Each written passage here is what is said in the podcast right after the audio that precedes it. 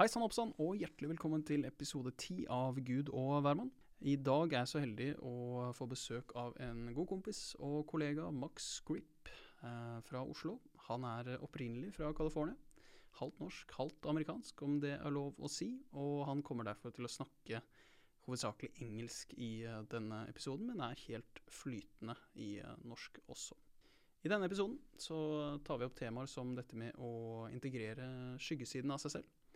Vi eh, snakker om eh, Max eh, sin lidenskap, nemlig klatring. Vi snakker om musikk og musikkindustrien og Max sitt band, Easy Target. Det blir også en førpremiere på deres nye sang. Og et lite tilbakeblikk på deres opptreden på The Stream på TV 2, eh, hvor de blant annet eh, får tilbakemeldinger fra frontfiguren og vokalist i bandet Donkeyboy, Marion Ravn og Espen Lind. Så vi skal høre litt på det. Og til slutt så snakker vi også litt om dette med å bli eldre. For Max blir nemlig 30 år i morgen, og uh, får litt uh, perspektiv på nettopp dette. Så da er det bare for meg å si to ord, og det er god lytting. Mm. I'm gonna be a dick randomly throughout this podcast, Yeah.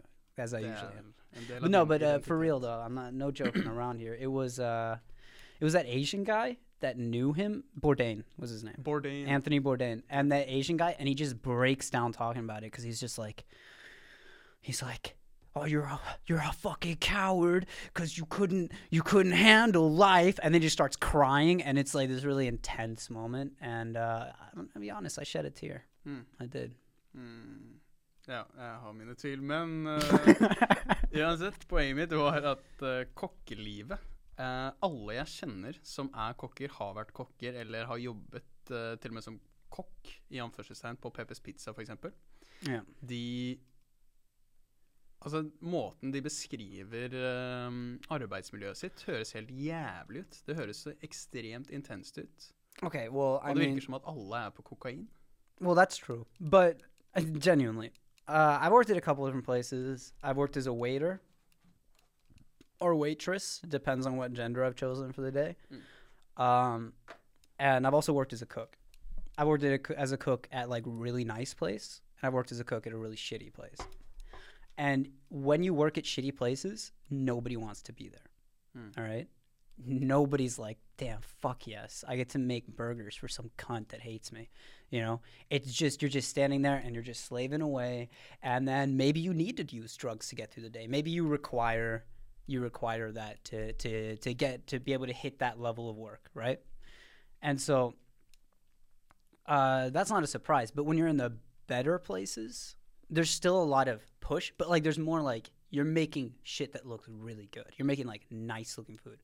So I was at Forret Cook at a place called Krostre in Oslo, which is like a pretty nice French restaurant. Like you'll get, uh, you'll spend thousands of kroner if you eat well there, and and it was like it still sucked, right? But it didn't suck for the reasons that McDonald's sucks. At McDonald's, you're underappreciated and you make trash food that, or, I mean, you're kind of looked down on. But at this place, I mean, you're making really good food. You're becoming like a real cook, but everyone around you is still a cunt because they're all cooks too, Mm. right? And like the tradition is like, my head chef was actually pretty nice, but the sous chef, for example, didn't speak Norwegian really well. He was Swedish, so he spent like he he spoke like this Swedish Norwegian mix, you know, svorsk, Mm. and I couldn't speak Norwegian that well, at all. Uh, so I would just speak English, but this guy really didn't speak English that well either. So he would just scream at me in like this mix of Norwegian and Swedish, and I couldn't understand what the fuck he was saying, and I knew I'd fucked up, but I couldn't grasp what he was trying to tell me. Hmm. So like that, for example, was just hell. But it was there still still good parts to it as well, you know. Men han var klar over at du ikke skjønte hva han sa? Yeah, he just didn't give a fuck, man. Hmm. He just hated me. He genuinely hated me. Like you could see in his eyes when he looked at me, like there was disgust. Hmm. Yeah, I wasn't that good of a cook. I just got out of school, you know, and I got that job while I was out getting hammered uh, with my girlfriend at the time, and I met the head chef there. I'd done a praxis plus there, and I met him, and he was just fucking drunk out of his mind. And the last, the footed cook before that had broken his leg while trying to walk down the stairs to go to work that day or the day before. And he just looked at me. He was like, "If you come in tomorrow, I'm gonna give you a job." And so I just fucking walked into this and he looked so surprised too. On his face, he was like, "Oh shit, I actually have to give you a job right now," which was a mistake because I was terrible. Men det virker som at eh, Det virker som at stereotypen passer, da. Men hva, liksom, hva, hva er det som gjør kokkeyrket Du som har jobbet der, hva er det som gjør kokkeyrket så cunty? Hva er det som gjør at de som jobber som kokk, blir cunts? Well, there's a hierarchy, right? First, first of all, Hmm. there's like this hierarchy set up where you have the main chef, you have his sous chef, and then you have everybody below, right? And like there can be, you can depending on the restaurant you're in, like a forret cook, which is what I was. That's kind of like pretty low rung, and then like maybe you have like other cooks that that if you have big bigger shit kitchens you know you'll have other cooks that focus on maybe different dishes because like here you'd have like maybe a six course meal or seven course meal whatever and like you would need a certain amount of cooks to make that happen right? And so like the bigger the dishes the kind of more central the dishes are the more important you are. So like the head chef would make the meat the sous chef would maybe make everything else on that dish in accordance with the meat whatever it was. And i would just make the the forret the appetizer.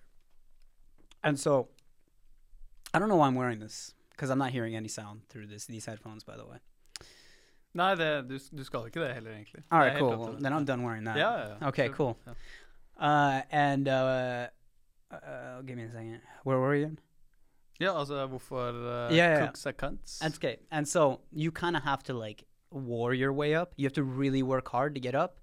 And there's high expectations of you. You don't get paid a lot and you work maybe like 12 hours a day, Mm. right? So like the stress is high. You can't fuck up.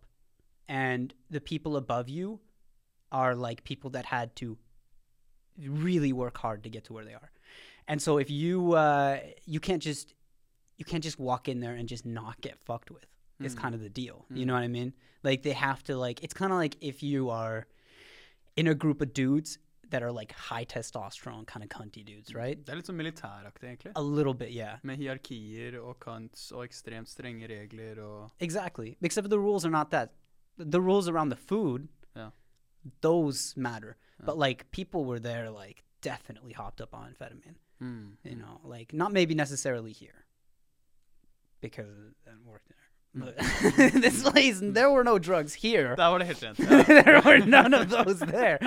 But in other places, there was definitely there's definitely experiences I've had at different kitchens where I've seen people straight up on amphetamine, like almost shaking out, Mm. you know. And that's and I, I remember I was young, you know, because I was like 17, 18, whatever, how old I was, and I talked to the owner, and I was like, "Is why is that guy shaking so much?" you know, and he's like, "Just don't worry about it." like they, they, it was just part of the game. Mm. Mm. But yeah, it's um, it's better now. Så er det vel mye alkohol òg, sikkert. Yeah, but you Takk can't at det er lett really, tilgang og barer og you can't work drunk that much. No. Um, depending on if you can handle it or not. You know, if you were a dude that can like work at a certain promille, then I'm I don't think they'd give a shit. They really care about the result more, especially in the kitchen. Mm. Uh, I don't think they'd let their waiters be drunk. No. Right. Uh, they would. I think that's more of like a cocaine or amphetamine job, right? Mm. Uh, but but now recently though, this whole thing of being a cunt to people that come in, not being cool to them, is kind of falling to the wayside. And now we're starting to get like, because I talked to another, I because I do some climbing, mountain climbing, and one of the guys that I've climbed with is a, a chef, and I haven't been in the cook game for a while. Mm. And I talked to him about this, and he was like, "Yeah, but now it's like the younger generation is coming in, and they don't really like that, especially in Norway. So they're they're the that kind of tradition is uh, falling away. Mm. So a lot of the kitchens, especially the nicer ones, are getting a lot chiller to be there. Uh, but I mean, it, if you're if you want to look like big picture, if you go all the way back, that's just the way it was, Mm. Mm. you know. And the Norwegian kitchen specifically takes after the French kitchen a lot, right? Because Norwegian like cultural food isn't exactly like something you go to the restaurant to eat. Not that it's bad or anything. There's a lot of really good food, and you will find restaurants that have like variations of like like turfisk that you like whatever, right? But it's like usually when you go to like a really nice dinner, you want to eat French food because that's the epitome of like fine dining. Mhm. And so the French kitchen was kind of brutal. and I don't really know the reasons behind all that, but it's it's tradition, let's just say. Yeah. And and then you see that on people, you know, Hellstrøm, you see that on that that big uh, Gordon Ramsay, you know, it's brutal, it's it's intense, right? It's it's this really like masculine kind of like hardcore environment, but it makes it's like uh, you you may you don't make a diamond, you know, unless there's a lot of pressure and a lot of heat. And I think that's kind of the way it was looked at. But but because the Norwegian kitchen took after the French kitchen, I think they brought with them those traditions. Mm. You know, I think you got French chefs coming, either Norwegian chefs coming from French schools to Norway and then teaching, or French chefs coming to Norway and teaching. And at least at the school I was at, Etterstad, where I learned to become a cook, uh, there the teach some of the teachers were insane. Like I had one that like she would she would just straight up grab the food you were cutting if it wasn't cut well enough and just toss it on the floor and just be like start again. That was trash. Så hun forberedte deg på, uh, Ja. på livet, egentlig. I get why she did it, Ja. but it I really didn't like her. Det er hardt på videregående. Norsk videregående. It's really not. But I Ja, mean, men det er det i forhold til hvis du går uh, alle andre linjer, da. Så Mm. er det sjeldent at en lærer uh, ser på naturfagprøven din, kaster den på gulvet og sier 'det der, det er ikke godt nok'. no, uh, that's not a normal thing. Så No, we really hated her. Uh, her name was Leave. I'm gonna straight up. I'm gonna fuck it. Go after these people. I'm just, don't do that. Don't don't do that. Jeg tviler på at de hører på, så jeg tror ikke det er noe problem. All right, Yeah. but no. Uh, I um we we hated her so much. I was a shit kid, right? So I did a lot of bad shit in school, and the teachers hated me extra because I was just an asshole. And um, that teacher specifically, we made a, we wrote a letter to the leadership of the school, and we were just like, she's a monster, and we got everybody to sign it. That that went to school, Jesus. and and the next year she had to take a break here. A break year, yeah, I well, we, she was a dick, man. I mean, what do you expect? Men du har alltid noen sånne lærere, ass, uansett eh, Jeg hadde det, Jeg gikk jo ikke den eh, The cock line, som man sier. Um, You went you went the cock line. You didn't. nei, jeg gikk ikke cock line på Okay. Etterstad. Yeah. Men eh, No, det- I'm I'm glad that you're saying it like that. It's Yeah. really making me feel at home. Thank cock, The cockle line? The conga line. Yeah. Uh, men, uh, men jeg hadde en, vi hadde en sånn legende på barne- og ungdomsskolen som het Dave Stanley. That doesn't sound like a Norwegian name. Nei, han, eh, han var sjuk i huet. Og han eh, gikk alltid i olajakke og olabukse. Ja. Og han, måten han kom til Norge på var, Han var egentlig fra Liverpool, og så var han arbeidsledig. Og så så han en norsk dame på stranda. Og så fulgte han etter henne i ti dager. Dette er det han har sagt selv. Okay. Og så etter de ti dagene så dro hun hjem til Oslo og hjem til Norge, og da fulgte han bare etter henne. That's fucking psychotic. Mm -hmm. Okay. Og det er not. ganske sjukt at han forteller det til barn også. How old were you? Uh, kanskje sjuende klasse, åttende klasse. But how? I don't know. 13, kanskje. 13, kanskje. So he's okay. Let me just get this straight. You're just going to school, right? Is this the first day of school? This is happening. Nei, altså han var jo Han var jo legende, da. For han var jo på en måte kjent for å være en streng jævel. Men, eh, But, men like, when did he start telling you like insane shit? Ja, jeg hadde han først i 7. klasse, 8. klasse, så det var ca. rundt den tiden der. Okay, so like, let's just say it's 30 days into your school year, right? Mhm. And he's just like, and that's how you. That's four. two plus two is four. and he turns around and he's like, "Have I ever told you the story how I came to Norway?" and you're like, "What the fuck is about to happen?" It just rolls into that. That's not okay. Nei, det er ikke egentlig helt greit, men det er uh, Ja, han, var, han levde alltid på kanten. Han kasta liksom en bok i huet på en av elevene fordi de ikke fulgte med, og han brukte Han kasta en mobil ut av vinduet i fjerde etasje fordi den ringte i timen. Han Jeg husker en gang så var det en i klassen som var veldig sånn på på å si at han hadde feil, da. Og et eller annet han hadde sagt som var feil. Mm. Og så sa han nei, nei, det er ikke feil. Og så sa han jo, det er feil, og du kan ikke lære bort dette og sånn. Og så brukte han resten av timen, ca. 30 minutter, på å tegne opp på tavla hvordan hun jenta her graver sin egen grav. så hun bare sånn Ser du her, det her er deg, og her er måten du graver ditt eget høl på. Og det var bare sånn her, Det var helt sjukt. Men det var alltid, alltid interessant, da. Og, men jeg husker at eh, ja, han fulgte etter en dame til Norge. Det var sånn han kom til Norge. Og så do we know that this girl is still alive? Jeg har ikke peiling. So like, we know nothing about this woman after he followed her all the way to Norway. Nei, altså, det var fordi det som var, var at han Etter at han faktisk kom til Norge, da, så fant han ut at Og må jo ha snakket med henne, så fant han ut at hun hadde kjæreste. Oh, Og da man. flytta han fra Oslo til Finnmark. That's the one. Så han gadd ikke å dra tilbake til Liverpool, da, og så bare bestemte han seg for å bli lærer. Og så ble han lærer, og så begynte han å jobbe der. Og han døde faktisk på skolen også. Han fikk hjerteinfarkt mens han hadde time. How old was he? 60 nå, kanskje. Yeah. Og så A life like that'll do it to you. Ja. Jeg tror han hadde ganske høyt blodtrykk. No shit. it's just fucking insane.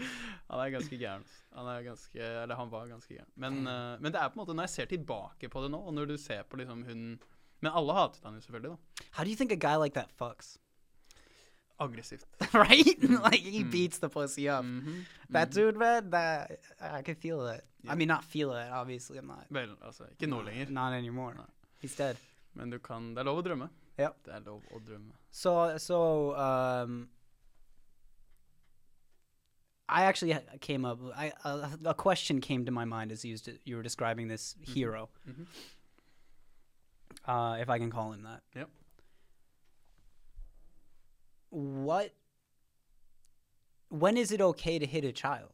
Like, Mm. for real though, because like, I remember looking back to what I was doing in school Mhm. and how I verbally mistreated these teachers and m possibly physically. When is it okay to beat a child? And I kind of support his thing. It's like, oh, you you want to fuck around in my class? Okay, Mm. your phone, I'm just gonna smash it. Fuck you. Mm. You know, like there's got to be a way to set boundaries, and not every teacher is gonna be likable, right? You're not gonna love every teacher. You're not gonna respect every teacher. Mm. But there has to be a way for me as a teacher, you know, if I can't connect with one in my classes, to just put my foot down, right? Mm. And it's obvious that that's not gonna work with everybody. You know, just like, just oh, you're getting detention. Like I don't give a fuck, you know. Mm. So what? What do you? When is it okay? Eh, det første, min første tanke er liksom at eh, det har aldri ikke vært ok. Eh, men det har du jo. Men, eh, men før i tiden så var det jo uh, De hadde jo spanskrør, hvis du vet hva det er. I don't know that. You have to describe it to me in detail. Det er basically et uh, Er det trerør? Bambusrør? Mm. Som ser ut som liksom en så Altså en 60 cm linjal. Og hvis du um, Og det var i norske skoler lenge før vi var født, selvfølgelig. Men da var det sånn at hvis du ikke oppførte deg, så fikk du liksom beskjed om å ta hånda på bordet, Mm. og så får du eh, spanskrøret slått på hendene dine. I mean, og det er jo ganske vondt. Men eh, jeg vet ikke hvorfor de slutta med det. when you when I will get kids. Okay, I I really need to get into this because I think that I think like one of the issues we're having in society right now is that people aren't getting their ass kicked enough. Mm. Mm. All right. So here's the way I look at this. Once in your life, hopefully when you're a child or young, you should get the shit kicked out of you. Mm. Right? Like I've gotten my ass beat plenty. Look at me now. Success. Yeah, det, det er dine ord. That's one of my words. but but for real, like you know, I think it because I see a lot of people walking around, you know, or, or an example. I was in town, just chilling out. I was just walking, right, and I gotten drunk. I was with my girl, and this guy, right, shorter than me. which, I mean, that was your first mistake. Mm. He slams into me with his shoulder. And he's obviously a little drunk. And I look at him like, what the fuck do you think you're doing? Like, I'm straight out with it, you know, because I'm really angry when I'm drunk. And this guy looks at me. He's like, "Oh, what are you gonna do?" And I was like, "Okay, let's let's make this happen," you know. And then he pussies out, and that just makes me realize like this is a person that's never gotten the shit kicked out of him. Mm. Do you know what I mean? Because like you don't do that shit. If you, the, it's an epidemic of acting like a cunt. Is hmm. what I'm trying to say, Mhm. and you see mm-hmm. that everywhere. You see that especially in the United States now. You know, you see that uh, in a lot of behavior from people and kids at school and shit. If you haven't, if it's not allowed to fight each other, then you don't realize that there are certain consequences to your actions, hmm. especially for men, you know? And that's why I say, when is it okay to hit a kid? I think kids should be beating the fuck out of each other all the time mm-hmm. Mm-hmm. because that's when you get a chance to learn what that means, you know? Because it one day it's going to be too late. You're going to meet the wrong fucking dude. You're going to be 23 and he's going to punch you so hard you die or you get crippled or you get brain damage. And that happens all the time.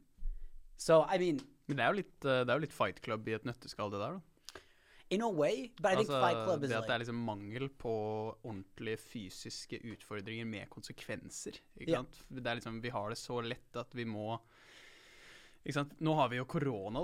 Det er liksom det verste, det er den største fysiske, liksom, dødsfarlige utfordringen vår. Og den er egentlig ikke så farlig heller, It's med like mindre du er 80 år og holder på å dø. 0.1% chance for our age to die, something like that. Mm Og jeg tror ingen under 40 i Norge har dødd. A shame. Så ja, det er trist. Yeah. Det er ekstremt trist. Men But- sånn er det. I mean, I get that's that's like that's something, but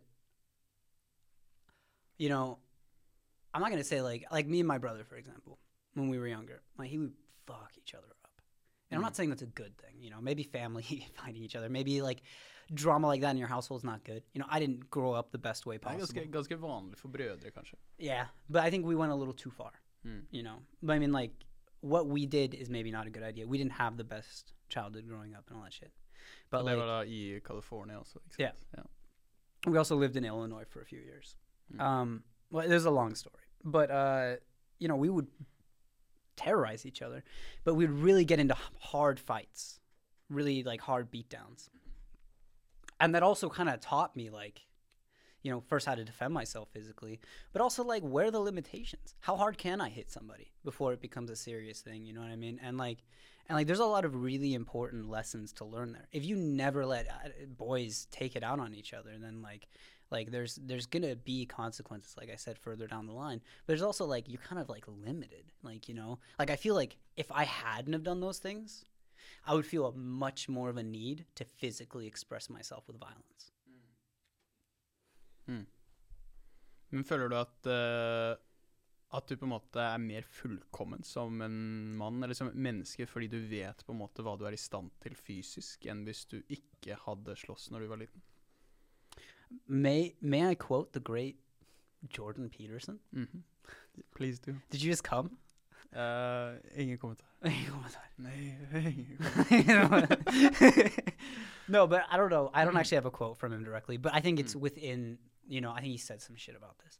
He's like, he's like, uh, and he said something that I think is really important. You know, it's like the some of the greatest men you'll meet, right, are the men who are very capable of horrible things, Mm, mm. but they don't do them. Yeah. Right. Because it, it's about that discipline. It's about understanding what what violence is understanding what these things actually mean. Because if you don't really, if you haven't gotten, that's why I bring back when you haven't gotten the shit kicked out of you, then you don't understand what that means to beat somebody, Mhm. right? And that's why it should happen when you're a kid with another kid, because that's not dangerous. You know, Mm. kids can beat each other up, and it's not like the end of the world. But when you're an adult and you get the if you if you get the shit kicked out of you as a kid, and then you, think somebody you end up in a, a fight situation, you're not going to maybe rob that man of his life, or his dignity, or his or his function, his Mm. ability to move, Mm. because you understand, right? What it's like to be in that position. You know, empathy isn't something in every situation that comes completely naturally. You know, you you to have empathy, sometimes you actually have to have been through that situation yourself. You know, that's why a lot of people like you know, like in in uh, in in movies, films, and, and series, you always see like the character goes through this arc of experiencing perhaps something that then leads him to an understanding that makes him more empathetic, or Mhm. like teaches him how to be more of a man. Mhm. And I and that that does not doesn't doesn't exist just for fun. You know, that's not just this like thing that happens. It's a real thing. Mm. Jeg tror det er eh, det Jordan Peterson ofte snakker om når han snakker om det der, er jo det Carl Jung eh, Carl Jungs eh, shadow, å integrere skyggesiden av seg selv. Og det er jo veldig mange som, eh, som på en måte? Det er noe av det vanskeligste du kan gjøre, for det du sier da, når du integrerer på en måte skyggesiden av deg selv, det er at du sier at jeg kunne vært eh, en Auschwitz-vakt som eh, skjøt gravide kvinner og ikke følte noen ting. Og med en gang du sier at jeg kunne vært i en sånn situasjon, og du vet at du er i stand til å gjøre så mye ondskap, da, så bare av å vite det og anerkjenne at du har en sånn side, du er kapabel til å faktisk slå et spedbarn Kanskje litt langt, men allikevel, da. Du, som et menneske, som et menneske, da, så er du kapabel til å gjøre det. Og du integrerer det i deg, så, så ligger det mye styrke i det, da. Det å vite når du har et barn, ikke det at jeg har et barn, men sånn når man blir, eh, når man blir foreldre, det å vite at du er i stand til å gjøre ganske mye faenskap med barnet ditt, og så velge å ikke gjøre det, selv om barnet ditt ikke oppfører seg riktig, Ja. så er det en ganske Det er en enorm styrke bare i det også, ikke sant? Yeah, I mean, I completely agree with that. Uh, I think I think there is such a thing as going too far, right? Um, like uh, when you say like you know integrating the dark side of you, you Mm. know, I'm. I don't think that you know. I don't think it's like the same as. It's not the same as like becoming evil, and I think a lot of people kind of maybe misunderstand that. You know what I mean? Det er bare å vite at du er i stand til å gjøre evil. Yeah, because like you, you, I don't know if you've met somebody where you've like been like, oh, this person is dark. Do you know what I mean? Mhm. Where like the, their actions and everything they do kind of like emanates this like real evil, and I think that's like, Sosiopatisk, liksom. Ja. well, you don't even have to be a sociopath, man. Like, there's a, th- I think one of the things that people like love to put these labels on all these people. I'm like, Mm. you don't need to be a monster to become a monster. Mm, mm. You know what I mean? Yeah. And I think that's the thing about accepting the shadow within you is realizing that we're all capable of becoming monsters. You don't need to be a sociopath to do things that a sociopath would do. You're just fucking you just have a clown costume on that day. You know what I mean? And that costume is a is a sociopath. You know, I've seen I've seen some fucking evil shit, man, from people and those people weren't monsters to begin with. You know, Mm. they were all like babies at one point. So I think my point is just like, you know, I think it's a really fine line to integrating that dark side of yourself into who you are so you can understand, you know, what evil is and be able to avoid it and becoming the evil that is within you. Mm, mm. Og det er jo noe sosiopater f.eks. sliter med. da. Fordi at de har ingen forståelse av følelseslivet til andre mennesker. Så de kan være onde uten å engang vite at de er onde. Hvis det gir mening. Altså, det du har Mm. f.eks. Uh, noen eksempler på et sosiopatisk barn da, som har drept sin søster eller bror, f.eks. Bare fordi at uh, de var irriterende på et tidspunkt. Uh, og, så, og så skjønner de på en måte hva de har gjort. Ja, jeg har drept broren min fordi at han prøvde å ta lekebilen min. Uh, men de har ingen anger, og de skjønner ikke hvorfor det er feil, fordi at det var jo broren som var irriterende. Ikke sant? Og da er de På en måte så vil man da si at for sosiopater så er det veldig vanskelig å integrere skyggesiden, fordi at de ser ikke at det er en skygge der. De ser ikke at det de gjør, egentlig er ille, da. De bare ser at ja, det er, han irriterte meg, så jeg drepte han, ja. Og så, Mm. og så er de ferdig, liksom. Så det krever jo på en måte en viss uh, Hva skal man si? Sånn forståelse av selve og, selve og, og um, forståelse av hva ondskap er, da, for i det hele tatt kunne integrere skyggesiden. Men uh, Men ja, det er interessant, fordi at for eksempel, da det, det Jordan Peterson ofte snakker om og bruker som eksempel, fordi han har studert mye, mye andre verdenskrig og Sovjetunionen osv., med gulags og konsentrasjonsleiren og sånn. Og det han ofte bruker som eksempel, er at liksom du har ikke du har ikke integrert uh, skyggesiden din ordentlig hvis ikke du tror at du veldig lett kunne stått som en Auschwitz-vakt og likt den jobben med å drepe uskyldige jøder. Um, og det, det er interessant, da. Da jeg, jeg ser jo ikke sånn Jeg liker jo å tenke at ja, jeg, jeg, jeg, jeg har integrert skyggesiden min. Sånn, ja, ja, selvfølgelig. Men jeg kan virkelig Jeg sliter med å se for meg at jeg nyter å drepe uskyldige jøder i Auschwitz, f.eks. Det sliter jeg litt med å se for meg. At jeg skal nyte det. Yeah, I understand that point. Men jeg skjønner også at på en måte At det, det er en nødvendighet da, for i det hele tatt få en full uh, integrering, da, hvis jeg skal kalle det det. I mean, when we talk about killing, right? I mean, what is, where are the, where are the lines there? You know, I think that's that's an, if you really I think when we're going to talk about okay, if you're going to accept the part of yourself that can murder, right? Is all murder the same? Right? Is every life the same to take it? Is the first point I think we have to look at. You know, cuz like if we're to look at like is there a difference between my grandfather going to Japan or the islands around Japan and then shooting Japanese men at close range and stabbing them, right? And these aren't monsters that he's killing. May seem like that to him at the moment. But when he looks into their eyes, he's seeing the eyes of men looking back at them, you know, boys. How different is that from killing, as you said, one of the Jews at the concentration camp?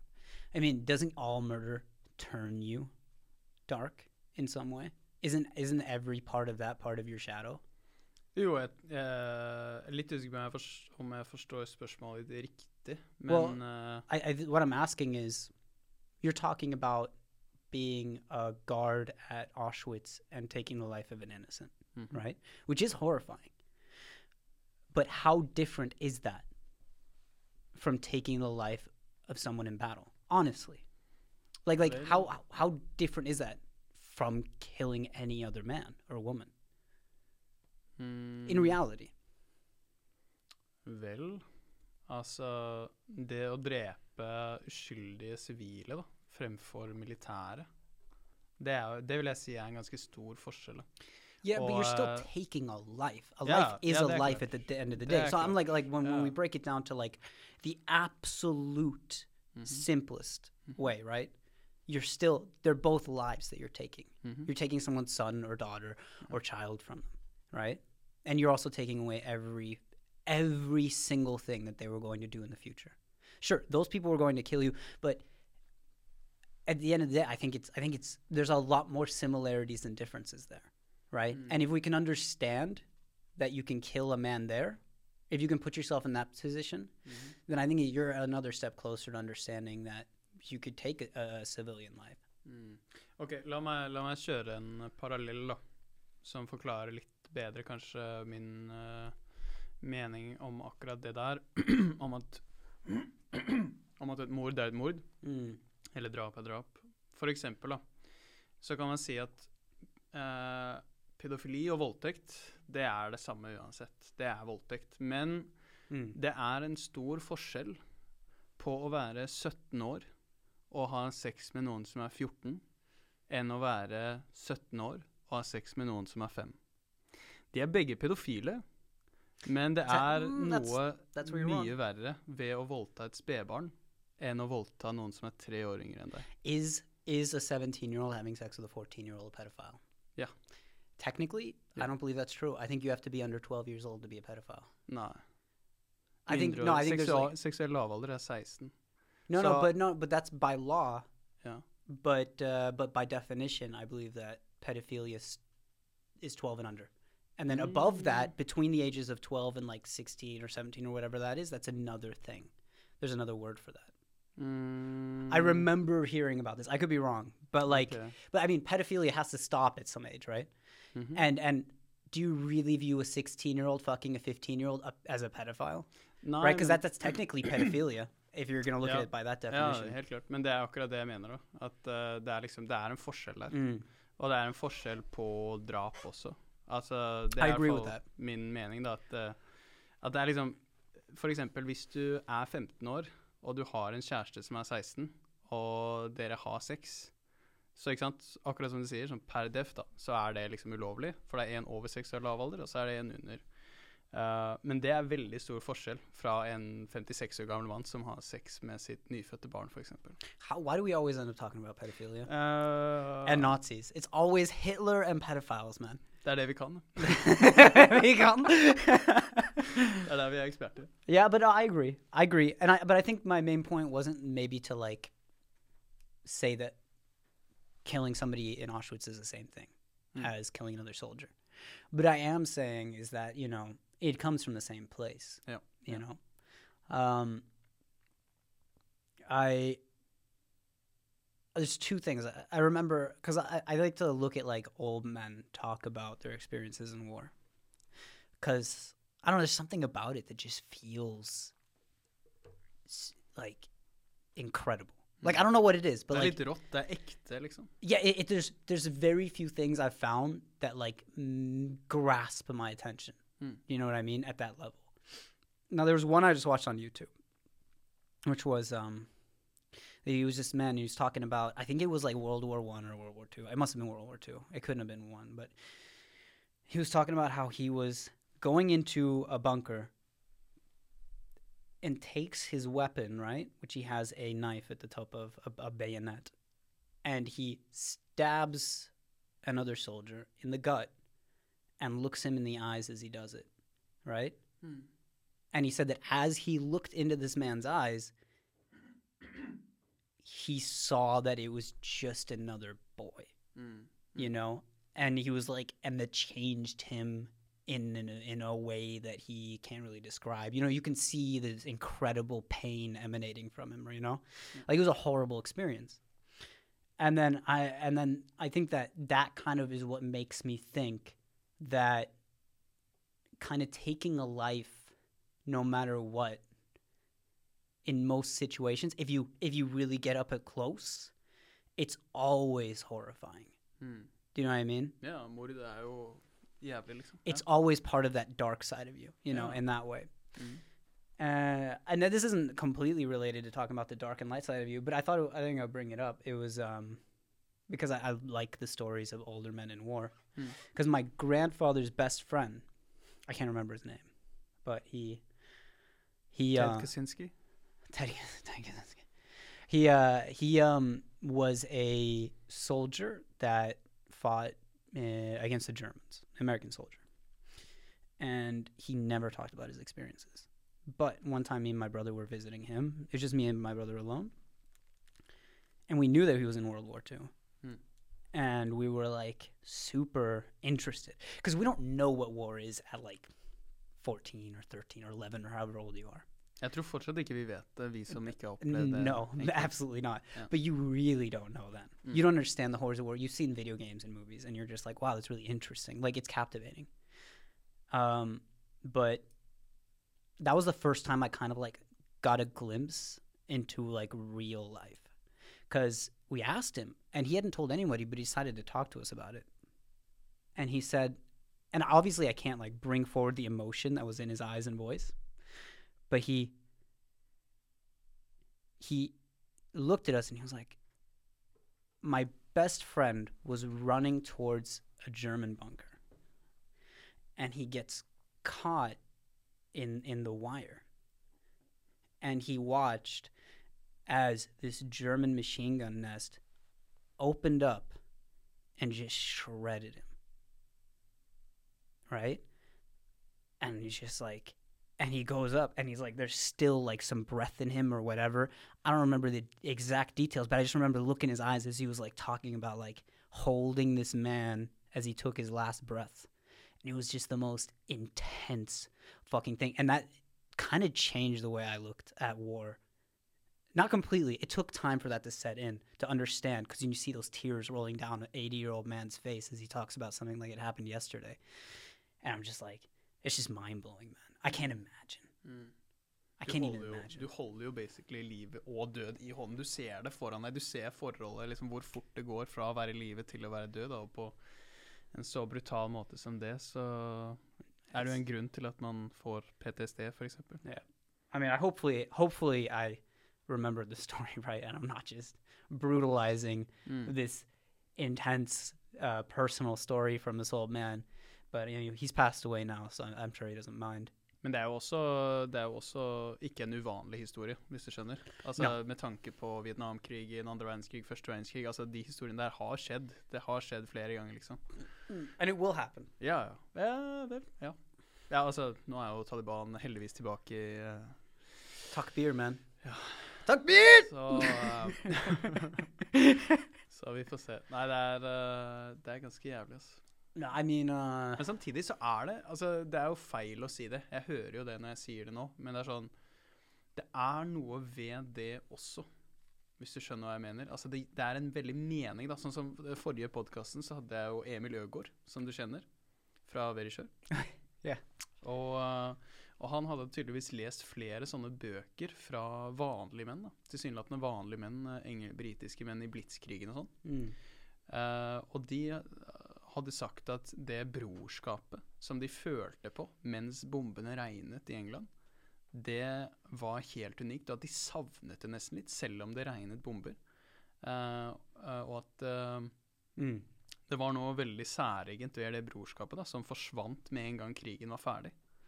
For da var liksom tilbake til sånn der åh nei, nå må jeg jobbe og kjøpe brød og melk, og ja, og faen, nå har naboen fått seg ny balkong, og jeg har ikke Ja. det, og ja, det er kjipt, og I understand what you're saying. Du blir veldig her og nå hele tiden, da. Hver dag har noe å si, ikke sant. Ja. Uh, så på en måte så kan jeg forstå det, og det er jo litt sånn tilbake til Fight Club, da. Vi er the middlemen of uh, history, som, uh, som Brad Pitt sier i den filmen der. Altså, vi har ingen utfordringer, da. Vår største utfordring er psykisk helse, liksom. Yeah, yeah. Altså, but uh, that makes sense. Yeah. I mean, when you bring that up, I think that's a very good point because I've been thinking a lot uh, specifically about lacking closeness with people around you. Mm. That comes back from like I moved around a lot. You know, I moved like 20 something times, you know? So like I've always had to create new uh, connections with people, you Mm. know, which is which which I mean, I think maybe it changes how I view those connections with the people I have, maybe not, I don't know. But one thing I've noticed is that like there's a very very big difference between a genuine close connection with somebody you know where you can like you can look in their eyes and kind of understand them and feel trust and then any other connection you have in your life right? And those connections that you have with those people that are that close and meaningful they actually they carry you through life. Mm. that's not something like that you can like you can just have and it's fine. It matters you know and it genuinely matters and i don't think we realize how important those things are Det, det betyr mye for psykisk helse, for din egen velvære, liksom. I, it's everything. Yeah. You know, we're incredibly social animals, Yeah. and and I think it goes back to like, because I I don't. It goes back to this like, you were in a tribe way back in time forever. For most of our history, we've been kind of in very small quarters together. You know, we haven't really been like been able to travel everywhere. So like the people around you were the people who've always been around you, but you also had to rely on them consistently, right? So if I wanted to go and hunt some animal that was too big for me to hunt and probably very dangerous for me to hunt, I would have to bring three or four of my boys, right, from the village. And we would all have to go for multiple days and track this uh, animal down and then like just run it down for days or, or try to kill it somehow, right? And that was going to be dangerous. And people at the village didn't know if we were going to come back, but they also needed that food, you know? And I think that like putting your life in somebody else's hands then makes makes this like kind of like this uh maybe there's some like genetic trigger maybe there's some like you know uh, this social trigger for us that's just like oh now i can truly trust you and that brings me close it makes me feel safe or something you know what i mean and and and like i think you get that a lot with like uh, uh fighting sports you know that's why you have like i think that's why i think football is so big and exists you know what i mean that's why like uh uh, like for example, I climb. I do rock climbing, and I specifically do that because I want to put my life in someone else's hands. Hmm. Right? Litt sånn BDSM-type. Yeah, but just not. it's just not sexual. I mean, there's definitely some. There's definitely some sexual tension. Mm. You know, obviously. You know, but besides the obvious sexual tension, there's this other, another kind of tension underneath. You know, there's. You know, Mye when, tillit også til de som eh, står og Står Oh. der nede og holder eh, på en måte pass på. I'll give an example. Uh, we did a mountain in North Norway in Lofoten called Vågakallen, which isn't like the hardest mountain in the world, but there's a lot of parts of it that are like really scary, you know, where you're just kind of looking death, you're looking straight down into death, or, or like you have to make movements that really you can't fall, for example. And if I was to fall there, it wouldn't maybe be possible to get me back as easily, for example. Uh, and that would put my friend's life in danger. Things like that. You have to really trust that person because it takes 12 hours. I- One time, the last time I was like 14, 15 hours, some shit like that. And so, like, when I'm up there, I have to know that the person next to me is not going to freak out. Mm. I have to trust that because it could put my life in danger. On the way down, we ran out of water. It was way hotter than we expected it to be. We were tired, very tired, emotionally, mentally drained. We were just trudging because the way down takes like three hours, and and we'd run out, and we were we were really I was we were overheating, and you could just tell like that the moment meant a lot. You know what I mean? That suffering mattered because it was like we were making it through something difficult together. I had to rely on them. I had some of us had just a little bit of water left that we had to ration out to each other. We had to rely on each other to to kind of like keep going. And maybe we weren't like gonna die, right? But the feeling is there. You know what I'm talking about? Mhm, mhm. Eventually, you know, we found some water and it was fantastic. We just went and found a creek and we bathed in it. We went crazy. Like I've never I've never been that excited for water in my life. Hmm. Like I almost cried. I'm not joking. it was insane. Det er jo Altså, jeg kjente deg Eller kjente jeg deg før du begynte med klatring? Oh yeah, Ja, Du begynte med klatring fordi det var et tilbud gjennom jobben, ikke sant? that's right. Hvordan, then, hva, hva var det som liksom uh, vekket interessen din for det, etter at du prøvde det gjennom jobben? Fordi at nå er det en veldig stor del av identiteten din, ikke sant? You could say that. Det er en av dine favorittting å gjøre Absolutt. i hele verden. I have two ropes in my car right now. Mm. Men det er for noe helt annet. Yeah, that's because I'm gonna find a girl and bring her home. Yeah. I mean, I'm gonna put her in my basement, Yeah. and she's never gonna see her family again. Yeah, yeah, yeah. Ok. Og så ett til å henge deg selv i etterpå, ikke sant? Nei, vi skulle ikke snakke om det. Nei, sant. Ja, It's okay, it's okay, ok. it's okay, it's ja. What were we talking about? mhm. Uh, yeah, I the, my interest for climbing. My interest for climbing is here's the thing. I I remember the first time I went climbing. It was with um, one of the guys from work and like a couple of the girls, right? And he was just it was Steiner, uh, if you remember him. Yep. He was just gonna show me and the other people there. And in the beginning at work, I didn't really get along with a lot of people because I'm you know kind of a dick. Mhm. And Confirm. and uh, and I also don't think people really understand my personality. I think Americans are very different from Norwegians. Uh, and um, anyways, we we went there, and I found that I'm terrified of heights. I was like, oh, this scares the shit out of me.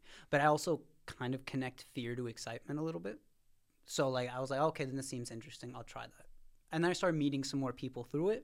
And then I found that those people that I met through climbing, the connections I gained with them were far more meaningful than the connections I was gaining with anyone else Mm. at that current time. Yeah. You know? Like the, the, the level of connection that I, I that I would gain very rapidly from that uh, would take years normally with another person. Hvorfor tror du det gikk så mye fortere med de du klatrer med? Er det pga. tilliten? You have to trust them. You don't have a choice. Yeah. Right? You have to believe that person's competent. Mm. You also have to believe that person doesn't want to hurt you. Så er hele tiden på en måte sånne ikke sant, De klassiske sånn eh, trust eh, exercises hvor du må falle bakover. It's one giant trust exercise. Mm. Mm. The entire time. Yeah. It just never ends. Det gir mening. And and it's also one of those things that you always lose in climbing. This climbing is not a winner sport in that way. It's not like there's no winner at the end of the day. You know, you it's a constant growth kind of thing. So like I'll never be the best climber in the world.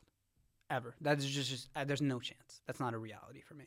Hmm. But I can always become much better than I am right now. Yeah. Right? But the levels to get to there are increasingly difficult, you know. Mm. So like I can do the grades go from like 1 to 9A, 9C or some shit like that. The hardest one being uh, not silence, which was done in Norway. Uh, it's uh, it was done by this uh, Czech guy with a super long neck. He looks like a dinosaur, and he's uh he he like did the most insane upside down climb with like it's just it's magical. But it's this little cave system, cave in Norway that goes out or something, and and he trained for months and months and months. to. It's very interesting. There's a like a documentary about it on YouTube. Um, but like to get just to which what what I would say is like an intermediate level, which is like six A, right? Is a is a difficulty level. If you're gonna get to six A, for a lot of people, that might take you a year, Hmm. right? then to get to 7A, which is like one, like three grades up, three full grades up of difficulty, that might take you three years, four years, right? And then to get to eight, right, which is another full three grades up, that might take you your entire life. You know what I mean? Mm. But for some people, they might get to 7A after a year. But the but the thing is, is that it's it's one of those things where you're gonna be pushing yourself incredibly hard to get better, and you're going to fail over and over and over again. I think that also is like super useful. Det er litt som kampsport. Det er alltid på en måte, Selv om du får svart belte i karate eller hva enn det er, så er det alltid muligheter for å bli bedre, på en måte. Yeah, you're, and you're always you can always lose to somebody. Mm. You Og know? hvis du ikke er 100 konsentrert når du klatrer, og 100 her og nå, så kan det få ordentlige konsekvenser. Litt sånn som i kampsport, f.eks. Not necessarily. Nei.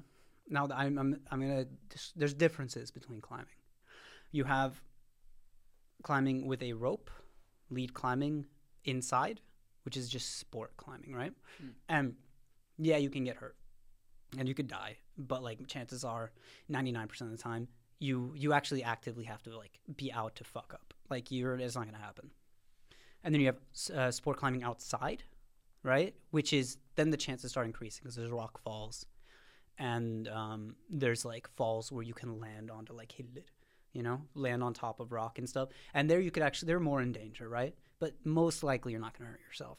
And then there's trad climbing, and trad climbing is putting your own securements into the wall. There's no loops in the wall. There's no metal in the wall. There's nothing there. You follow a route, hopefully the right one, and then you put gear into the wall which like expands into the wall, or these things called nuts, which you just hope you put in correctly. Because if you fall on it, that's gonna decide if you live or die. Mm. You know, and and that I would say is like for most people as dangerous as climbing is gonna get. And I gotta, that's the one you're doing if you're mountaineering, for example, going on Vågakallen. That's the kind of climbing you're gonna do, and it's it's definitely dangerous. Mm. I would say. Men hva med han, eh, han Alex Honnold? He- free climbing? det Yeah, I don't know. That's not. that's ikke? Det not er bare real- han som gjør. That's not a Veldig få real mennesker. thing. That's Yeah. not. Listen, when people are watching this shit and they're just like, "Oh wow, climbers are crazy," like, no, this this guy is fucking out of his mind. this guy has lost his shit. Like, that there are free climbers, right? Yeah. And almost every single one of them is dead. Mm. Just like people that jump out in those squirrel suits out of out of airplanes or off of like uh, mountains, most of them are dead. Mm. Uh, I don't know who told me this, but they knew a guy that did that, and he showed a picture of his class, or maybe it was a YouTube. I don't fucking know. I saw it somewhere. Mhm. He showed a picture of his class, and he said everybody on that picture except for me is dead. Mm. Men det gir jo mening, for det er jo bare et spørsmål om tid. Ja. Hvis, det er, hvis du tar 200 opp i året, og du driver med en ekstremsport som er eh, dødelig hvis du fucker opp én gang, Yep. så øker jo bare sannsynligheten desto mer tid som går for at snart så er du død. I mean, yeah. I mean, So- expect expect death if Mm. you're doing that. But if you're doing that, then it's not. You're not worried about death. You're not doing that for to feel the fear of death. You're doing that because it's the only thing that can get your dick hard. Ja. Literally nothing else Yeah. can give you an erection at that point. Det er jævlig kjipt, da. Det er fetisjen You din. cannot come unless you have genuinely attempted suicide that day. So I just I don't view that as climbing. That's something completely different. That is its Mm. own thing. That is not within the climbing world as I see it. Men You know? ser du, ser du, blir du inspirert av å se på Alex? I do find it inspiring, Yeah. but for different reasons. I think I think like that that self control, you know, the the ability to stay calm. Yeah. Because like I'm genuinely scared of heights. Mm. Like I've I've had a fear, a massive fear of heights my whole life. This is a part of the reason I want to climb, right? Because you have to face your demons, you know. But seeing him do that, my hands get wet. Yeah. Right. Jeg har skjært selv om jeg. I, I'm, I'm, I'm, sh- I almost start shaking when I watch it Yeah. because like I'm imagining myself in that position, and I've been on walls, and I know what that feels like. And this guy is fucking psychotic. Like that shit is insane. Mm. Like like watching it, and you haven't climbed, you're like, wow, that's crazy. No, no, it is the most insane shit ever. Mm. There's nothing that compares to that level of mental uh, gymnastics you have to go through to make that work in your head. Mm. It's it's crazy. Det som er fascinerende også, er at når du ser Jeg har sett noen YouTube-videoer, uh, videoer, eller jeg tror det er en uh, YouTube-video hvor han er sponset av Northface eller noe sånt, hvor han klatrer et eller annet sykt fjell, og så og så bare ser du at alle, hele kamerateamet, dama hans, alle vennene hans som står både oppe og nede, de er liksom, de vet ikke hva de skal gjøre. De holder på å dø av nervøsitet. Ja. Alle sammen. Noen gråter, noen bare klarer ikke å se på, noen tar på seg musikk og går en annen vei. Altså det er bare sånn Ingen tør å se på engang. Ja. Selv om de vet at ok, her er kanskje den beste freeclimberen i hele verden, ikke sant. Og så er det bare sånn A free solo climber. Ja, ja, ja riktig. Ja. Eh, og, og ingen tør å se på. Ingen klarer å kontrollere følelsene sine bare å se på. And Liksom. the worst part is he's on that wall, rock hard, right? Mm, he's got he's fully erect and just ah, mm, like he's having the time of his fucking life up there. And that's that's the difference between them and us. Because there is, I think, like the world comes down to those people and the rest of society, Mm. like, genuinely. Because you there, there's like there's outliers, man, and Yeah. most of those people are extra Det special. er liksom han, Wim Hof Wim Hof is pretty sick. ja. Du har et par sånne superhumans som bare Jeg skjønner ikke egentlig hvordan det er mulig. Men det som fascinerer meg litt med han Alex Honnold, da, det er at eh, Litt sånn som du sier. Den mentale styrken han må ha, ikke bare fysiske og alt det der, som må til for å kunne være en god klatrer, men bare den mentale styrken han har. For det første å tørre det, for det andre å være jævlig god på det. Da tenker jeg sånn Det der kan du bruke til andre ting òg. Men han vil ikke gjøre noe annet, ikke sant?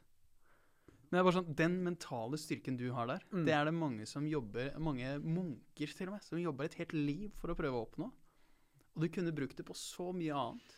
Men han bare sånn Nei, jeg skal bli Jeg vil bare klatre uten sikring. Det er det eneste jeg vil gjøre. Uh, you, here's the interesting thing when I think about it is that, and that's that's also like, what's it, that's why climbing has been like a journey is that anyone almost right if you start at an early enough age almost anyone can get as physically strong as enough to do what he's done right Men det er jo ikke Det er, jo ikke, det er veldig få som tør, da. Det er No, veldig but- få but som that's- ser poenget i det, kanskje. but that's the point it's not the physical right it's just emotional Yeah, yeah. it's just your willpower and i think that's what's impressive with these kind of people like you said you know and, and i noticed with myself i don't have that fucking kind of willpower man i'm 100% safe on a wall climbing and i'm still shitting my pants Mm, mm. you know Yeah, ville jeg gjort òg. i'm like 10 meters up which is nothing Mm. right i'm just 10 meters up and i'm just like oh fuck you know it's just like what the fuck am i doing here Yeah. there's a there's a joke among the climbing guys right where it's like you love climbing until you're on the wall Mm, mm. but while you're on the wall you hate it Hmm. and then once you come down again you love it Litt sånn som i fallskjerm, kanskje. i guess i've never done that and i Hmm. probably never will because that's scary shit that's Men er, er, terrifying det ikke det, er det ikke det du snakket om? Face your fears. Ah you got me there man Mm. ah you fucking put me in my Mhm. place Så jeg har bestilt to billetter. Vi skal på fly her etterpå. ja, skal vi det? that. I'll right outside. I'm a, pilot. på parkeringsplassen her. Uh, This pilot, this podcast is really going well for you. you really started making the dollars on this one. Nei, jeg har angående det, da. Jeg hadde faktisk lyst til å hoppe fallskjerm i, uh, i sommerferien. Okay. Men jeg fant ingen uh, Eller jeg har ingen venner. Så Det er sant. Ja. Nei, men jeg, jeg, det var, jeg sa det til noen kompiser av meg også. Jeg sa liksom ja, Skal vi ikke ta oss og hoppe fallskjerm i sommerferien, liksom? Sånn er det tandemhopp. At du blir Du får en penis bak, og så styrer han alt sammen. Og så bare tar du imot. The one thing I don't understand about the tandem jumps, mm. why does he have to be physically inside of you? Nei, det skjønte ikke jeg heller. Han forklarte det til meg. Og Ja. sa liksom at det har med aerodynamikken å gjøre og sånn. Ja, riktig. Av minst mulig eh, air pressure. Men eh, Du skjønte ikke det? jeg skjønte ikke det, for jeg var jævlig dårlig i fysikk og sånn. Ja. Og så sa han sånn Ja, ja, men det er, det er mange som ikke skjønner det, men bare ta deg av buksa og så gå opp i flyet, sånn. Ja. Så jeg, ja. Og så det var veldig rart etterpå, fordi vi hoppet ikke ut av flyet. så jeg sa sånn Ja, men har ikke jeg betalt for at vi skal hoppe ut? Og så sa han nei, vi må ned igjen, jeg glemte sekken, sa han. No, wasn't that like a training round, maybe? Ja, det var kanskje det. Bli vant til flyet. Ja. Bli vant til å sitte i fly. Jeg vet ikke. That's crazy, man. But I mean, you've definitely gone halfway then. You're halfway there. Ja, ja. Han snakket også om det. Han sa 'we're only halfway, we're trying to go all the way', han. Ja. Etter third base, og jeg bare Hva faen er det du snakker om? Men uansett. Uh, så hadde jeg lyst til å gjøre det i sommer, men jeg hadde ingen å gjøre det med. Så det er litt sånn kjip opplevelse og jeg, jeg føler at det er en sånn opplevelse og en erfaring som man må dele med noen. Da. Du deler jo det med han jeg hopper med. da. Han jeg hopper med, ja. Men gjerne noen jeg har lyst til å snakke med etterpå. You know, you know who does do that? Uh, Mm. Bendik. You can ask him. Bendik eh, Johansen. hmm Godeste Ja. Let's just say everybody's name on this Yeah, yeah. podcast. Fuck it. Yeah. Ehm, gjør han det? Ja. Ja, stemmer det. Han har det som profilbilde. Stemmer. Okay, not to like talk shit. I'm not specifically talking shit about him. Mm. All right, when I say this, but one thing I've noticed is that like, and this is what I really dislike about social media, because I know he does jump a lot, Mm. and that's why I'm not speaking about him. But it made me think about Men håper han er alene. I don't know, Ok. but uh, but my point it was um, there's a lot of people that like will put out the profile. Oh, I'm out in the fucking woods on their profile picture, and then they've been in the woods once, Mm. or like um, I'm diving into the water. Oof, I'm deep. Look at all these fish, and like that was the only 30 seconds they've been in water their life. Mm. And I'm I'm really tired of fucking social media, man. Det er highlights, vet du. Det er I- highlights. It's the highlight reel, right? Ja, ja. But it gives the wrong impression. Just like Selvfølgelig. Tinder, for example. How many times have I met a girl on Tinder? Theoretically, because women don't like me. I've never met a woman on Tinder. Mm. But theoretically, how many times have I met a girl on Tinder? Right?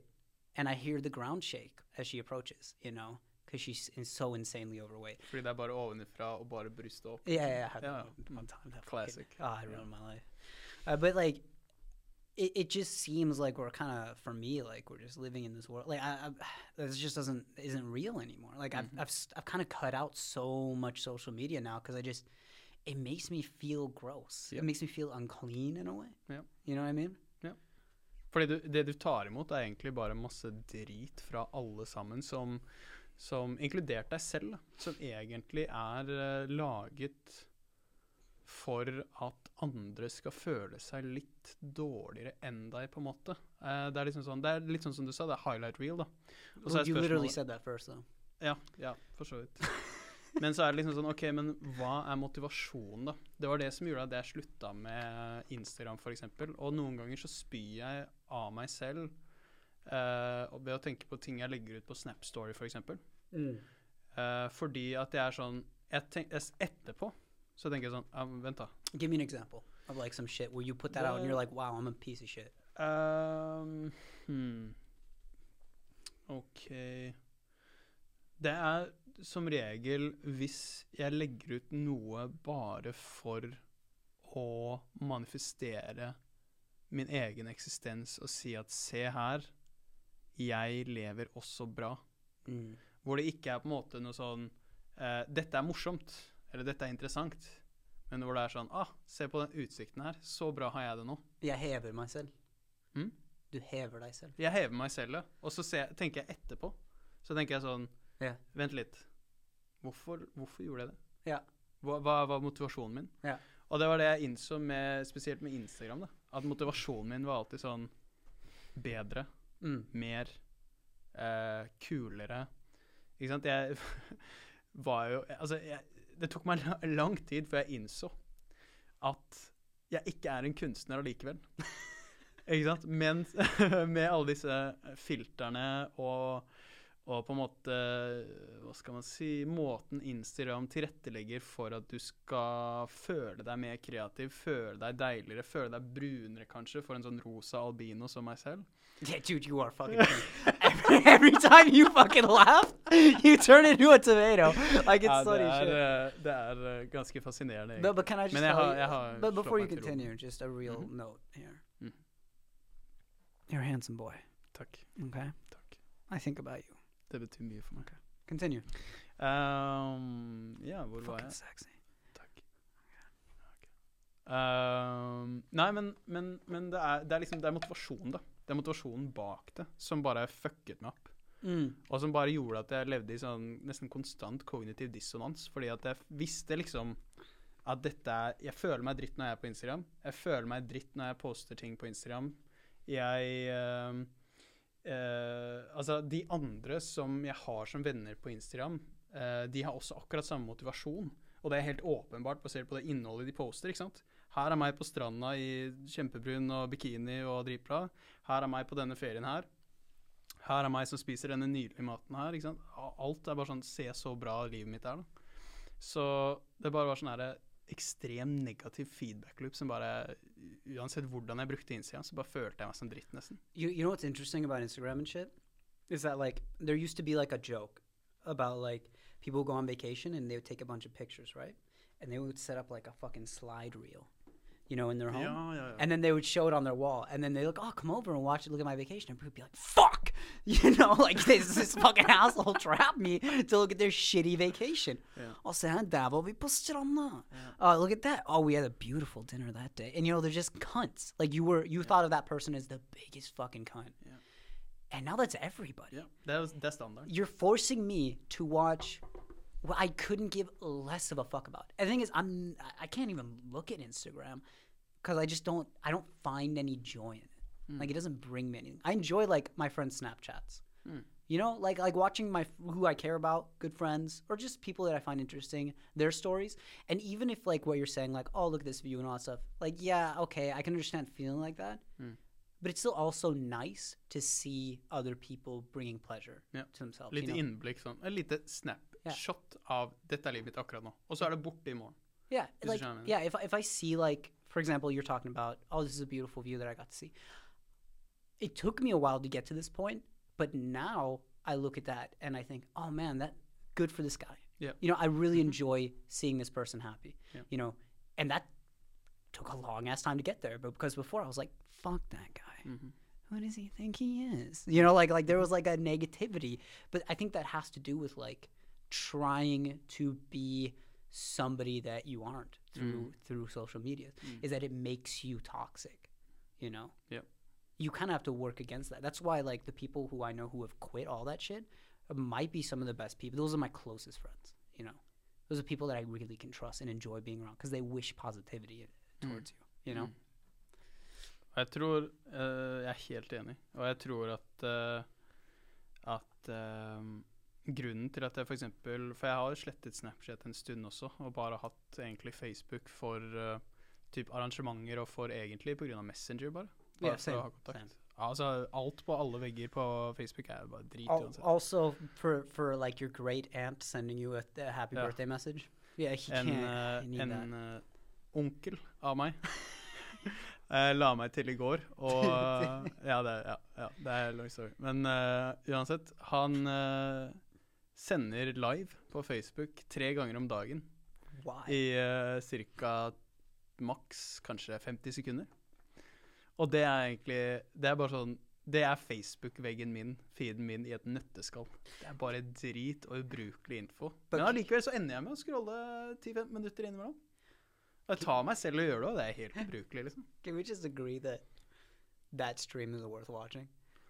A little Uh, bit. Like there's a part of that that like the the really like fucked up part of me is just like I would watch that to get joy out of his like obvious suffering. Like I know that that's really fucked up, but like you there has to be some darkness to him Yeah, doing that 50 seconds at a time every day. Mm.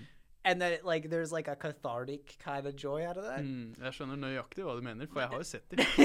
Så jeg er jo nysgjerrig. Det er jo derfor jeg studerer psykologi òg. Fordi at når jeg ser han legger ut, så tenker jeg sånn Hva skjer her nå? Like what is what is this horrible Hva er det han tenker her nå? Liksom? yeah, just Vet han egentlig at han er live, eller tror han at han tar et bilde? Altså, det er liksom sånn Ja. Uh, ja det, men det er en helt annen, helt annen story. the dichotomy of man. Men eh, det er én ting som er sikkert, som du innrømmer selv òg. Det er at du er eh, en drittsekk. Yeah, yeah, for Mm. sure. Eh, det var egentlig alt jeg ville si. oh, Eh, wait. Okay. Ok. Eh, nei, men det er allikevel eh, et par egenskaper ved deg som jeg misunner. Here we go. Og la oss ikke snakke om kjønnsorganet, for der uh, Det har vi snakket om mye. Actually, the worst thing is, is that legitimately at work together, we've had long conversations about our dicks, Yep. and that's not a joke for this podcast. That's just me. Det er faktisk sant. Ja. Yeah. Go ahead though. Tell me about the thing. Make my ego bigger than it already is. Um, ja, nei, altså Du har jo en fysikk som er uh, bare til å beundre, selvfølgelig. Så du er jo en pulbar mann. Det er nummer én. Fruktbar, sa du? Ja, fruktbar òg. Ja. Eh, nei, jeg sa pulbar. Men du er fruktbar òg. Men uh, Samme greia, det. så det, det er nok uh, fordi du har ekstremt mye energi. At du er ganske intens sikkert på trening, og klatring er jo en bra, bra for fysikken òg. Mm. Men uh, en annen ting er jo at Som jeg kanskje er enda mer misunnelig på, det er jo dine musikalske ferdigheter. Ja. Fordi at når jeg ser Og dette er noe jeg har tenkt på liksom lenge. Men, og jeg blir bare påminnet på det hver gang jeg ser f.eks. musikkonkurranser eller uh, live eh, konserter og sånne ting. Så ser jeg liksom bandet på scenen bare sånn Det er helt åpenbart her at de er på en På et sånt nivå De er på en sånn bølgelengde sammen at det kan nesten sammenlignes med sex. Ja. Fordi at de, er, de viber helt. 100 Og det, der er jeg veldig misunnelig. Selvfølgelig er jeg veldig fornøyd med å være liksom i So watching the sex. Ja, jeg er en voyeur. Altså, Ja. liker å se på. Og betale for det. Ja, ja, Men, eh, men det, det, er, det er sånn åpenbart der at det var sånn, oh, hvis jeg kunne synge, eller hvis jeg kunne spilt et instrument bra og bare jamme, liksom. Åh, fy fader, ass. Den følelsen der skulle jeg gjerne hatt. Fordi jeg kan trene meg opp. ja. Både egentlig når det gjelder instrument, og når det gjelder f.eks. klatring, eller altså fysisk trening. Men det er noe We've all been there before, man. En- Wanting that. annen følelse med, med det å spille et instrument enn å f.eks. være i god fysisk form. Spesielt når du spiller med andre, mener jeg. Ah, yeah. Um, Hvordan, hvordan fø hva er det liksom som that's a big question, man. Like, because there's a lot. You know, music is emotional. You know, uh, and I may not seem it all the time, but I think I'm. a, I'm really sånn følsom kar. Like I'm. I, there's a lot. Like I, I feel a lot. You know, and I think that plays into the music. You know, it's a necessary part of my life because otherwise I don't really have a place to let that out. And I think I think what you're seeing when you're watching that kind of orgy of emotion on the stage, you're seeing um, first you're the, uh, the connection between them, right? Because like there are people in my band that I do not connect with outside of the band at all, right? Så du sier det er bare når dere spiller. Yeah. Just when we're together playing. Mm. But when we do play, something happens. Mhm. You know, Yeah. there's just like there's kind of like a magic. Um, and I remember the first time I got together with the first drummer we had, and the and the guitarist. The guitarist I went to cooking school with, and the other guitarist I knew my entire life actually because when I was a kid, like when I was one to five years old, I lived in Norway, and my neighbor was this kid named Simon. And when I came back to Norway, I met him again. And we were hanging out and he plays guitar. And my friend wanted to start a band and you were like i got a guy. We had two guitars and then a drummer is how we started and me singing. And i remember we got together uh, and we were going to try this drummer out. His name was Ola. and he was just this dude who'd been like a bunch of metal bands and shit. And we just started with a song that we just this shitty song that we just started and then and then he was like doing some drums and it was sounding good, right? It was like, oh, let's try that again, and just kept going. And we just started playing the same things over and over again. And then like it like turned into this like this like uh this this feeling of it's like a wave of euphoria Hmm. over you and this excitement because you get to share. You're like, oh, we did something. You know, it's magical. You know, and and then it's a it's like this this almost sexual energy, honestly, because you're like it's powerful. There's not a lot that really contacts you that way, you know, that hits you like that. And um, funnily enough, a fun story about that is this guy. This he's like, yeah, I've been drumming for like a year, right? I've been doing the drums for a year. He liked our music, right? That because we put it out on this music is circa music is thing on Facebook, and so he just picked up the drums the week before, started playing it, practiced hours every single day, and then met up with us that after a week, and he was like a god at drumming. It was crazy. And he told us a year later, actually, after that, he told us, he was like, Yeah, I've only been playing drums for a week. You guys didn't even notice. But he was amazing. But the thing is, uh, I got to talk about this guy, Ola Hagen. He has a band right now, uh, Carpool Lane, where he's singing, because we don't play in a band anymore with him. Okay. He lives in Fredrikstad, so he was like, you know, it was a big distance. And, Mhm. But he is Han har vært norgesmester i trekkspill. Det er ikke kødd. he's he's he's uh, he's like he has the personality type that you have, where you you can just be around him and have a good time. Hmm. You know, very personable, interesting, really able to like make a joke and have a good time about anything. Mhm. And he uh and he also was a god at guitar. Like genuinely. Like I have videos of him playing guitar which just doesn't make sense. Like his fingers are just like But he didn't want to play that. He just wanted to be in the band with cool dudes who wanted to do cool shit Mm. you know. So he he just learned the drums in a week, Hmm. and he plays the bass too, of course, and can sing. Det også fascinerer meg at det, er- det, det øh, Jeg vet ikke hvor vanlig det er, da, men det virker liksom som som om noen musikere bare Overgangen fra et instrument til et annet, og fra et instrument til vokal, er veldig naturlig, da. De bare de, Hvis du kan gitar, så er det plutselig lettere for deg å lære piano. Så jeg skjønner ikke, Uh, egentlig. well, yeah, it gets easier uh, move to move because there's there's there's basics to music, right? Mm. I I used to play the violin, and I was also in a choir, Huh. right, as a kid. So the choir taught me how to use my lungs and my breath and all that shit, and then violin taught me to like hear music differently. I never learned how to read notes because I was lazy.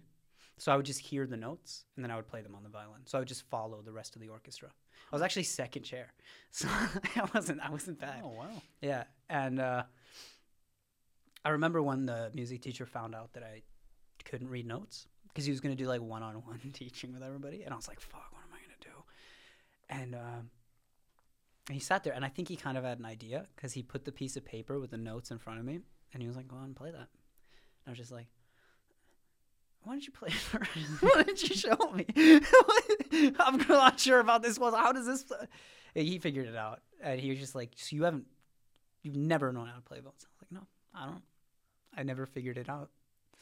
So that was uh, that was interesting. You know, it was. Uh, I think learning the violin really set the stage for me musically, um, because like music, you can learn the basics. Like what I was saying, there's a basics to music, right? You have the note structure, you have song structure, you have like how you're gonna hit notes within like different parts of the song, you know, and there's like a really really in depth shit that you learn and but the basics is just like you know what sounds good after this right now right Mm. so like if you've learned that on the guitar you're going to know what that means on the piano as well Mhm. you know you just kind of have to learn the notes on the piano you have to make your fingers used to it but it's generally going to be the same concept and i think that's why it's so easy to move from one thing to the other you know for like people that are like uh, consummate musicians you know people who are just all they they live and breathe music they're going to be able to bring that forward to the next instrument Mm. you know Mm.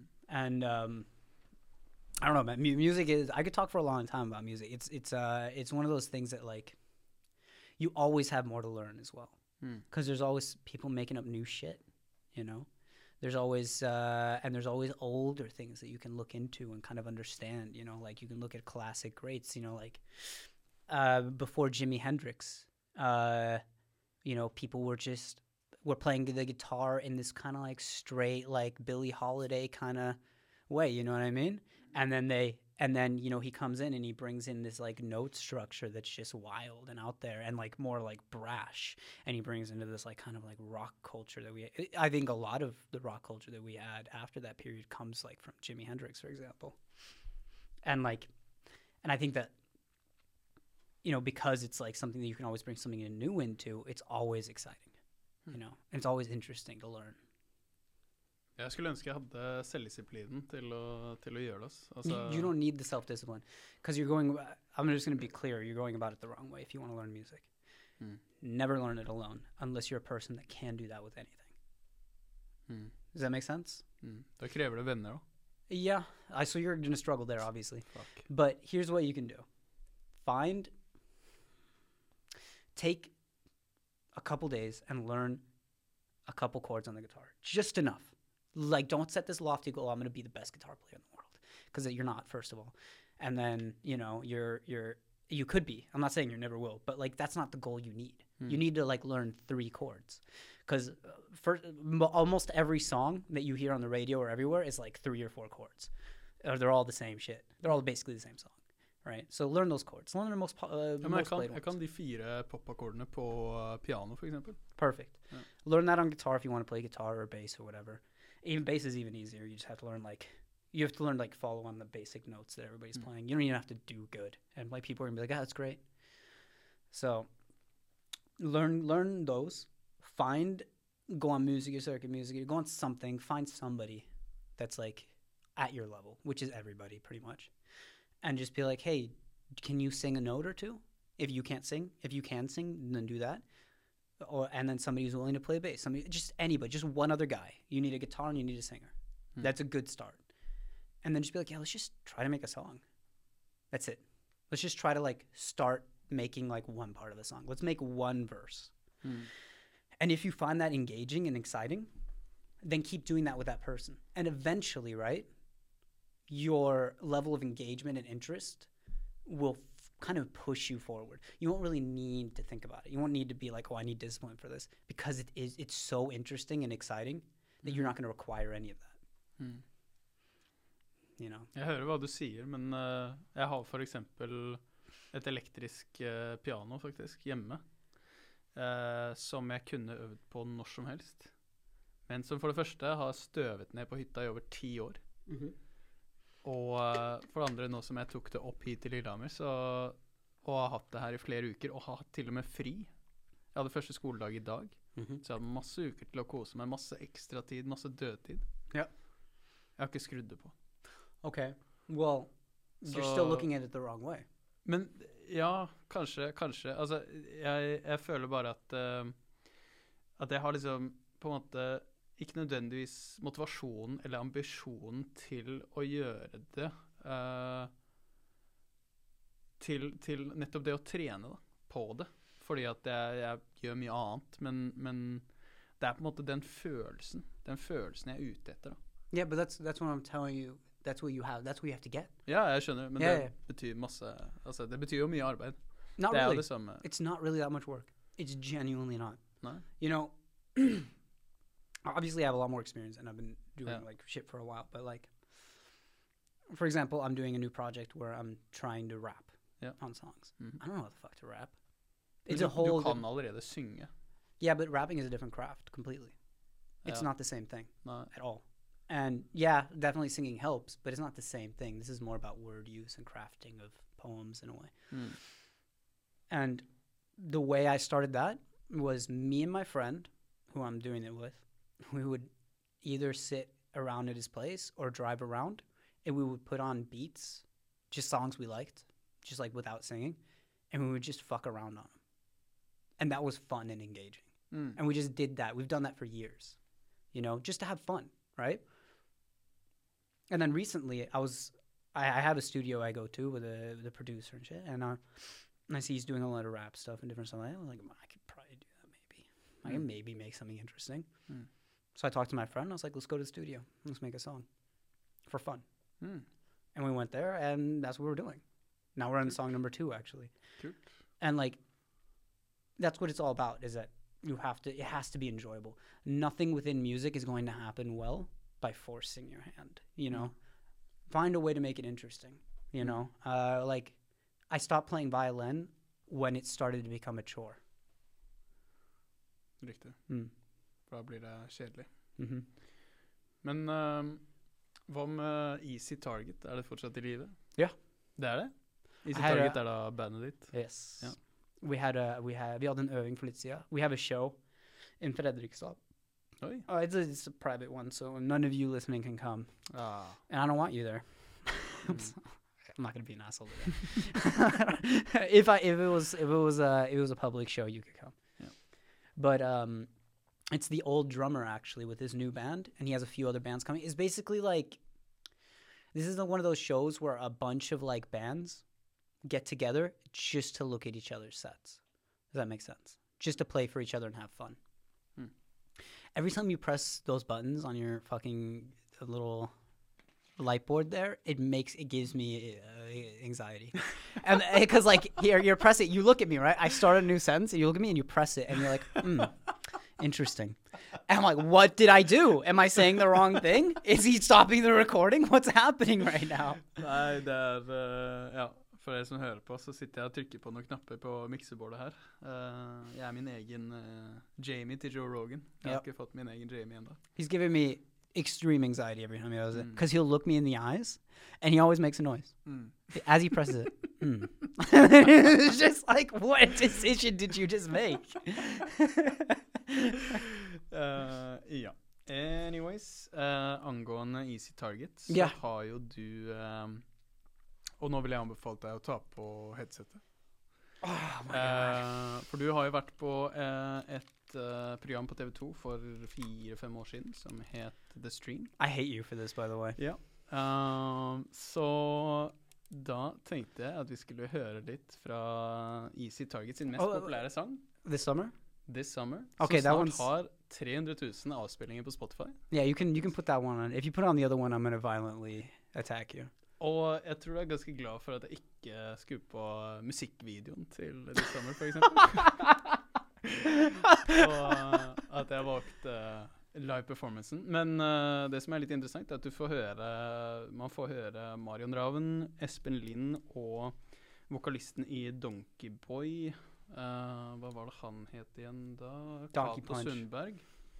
Uh, sin kommentar etterpå. Og de representerer jo, i den konkurransen der, uh, The Stream, så representerer jo de eh, tre forskjellige plateselskaper.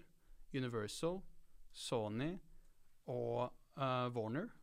uh, Warner Records. Og både Warner Records og Universal, representert av Cato Sundberg og Espen Lind, ville ha dere videre. Så de skal vi høre på etterpå. Men aller først så skal vi høre på This Summer med Easy Target.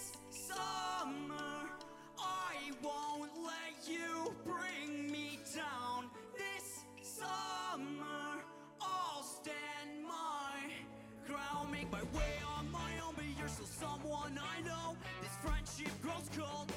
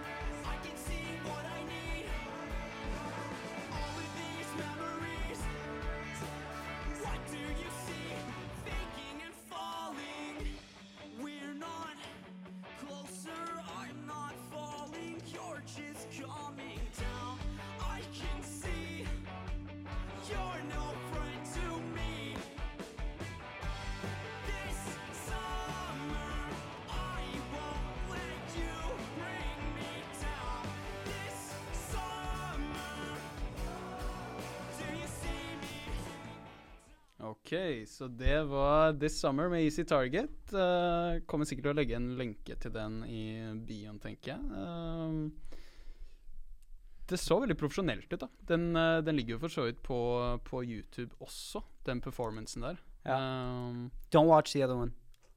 ja, fordi I fucked that one up really bad. det, jeg skulle gå inn på det og si det litt, fordi at var det av Og vi skal jo høre det, eh, hva Cato Sundberg, eh, vokalisten i Donkey Boy, som også var dommer i den konkurransen, hva han sa. For han eh, sa jo at han likte det dere drev med, men hans kommentar eh, på slutten der, det var at det, denne sjangeren er veldig eh, mye brukt. Ja. Så jeg vil at dere skal gi meg noe annet neste gang. Well, og det var da dere kom med up. Mendes No, no, no. They made us do that. Ja, men det er det jeg mener. Fordi at han også sa at dere må gjøre noe annerledes. No, no, no. They picked the song. Dere fikk ikke velge det heller. No, they picked the song 24 hours before we were going to perform it. Det virket litt sånn, da. Yeah, Det gjorde det faktisk. Det var It- we we have that song out. We recorded it our ourselves after we'd learned to do it fully, Mm.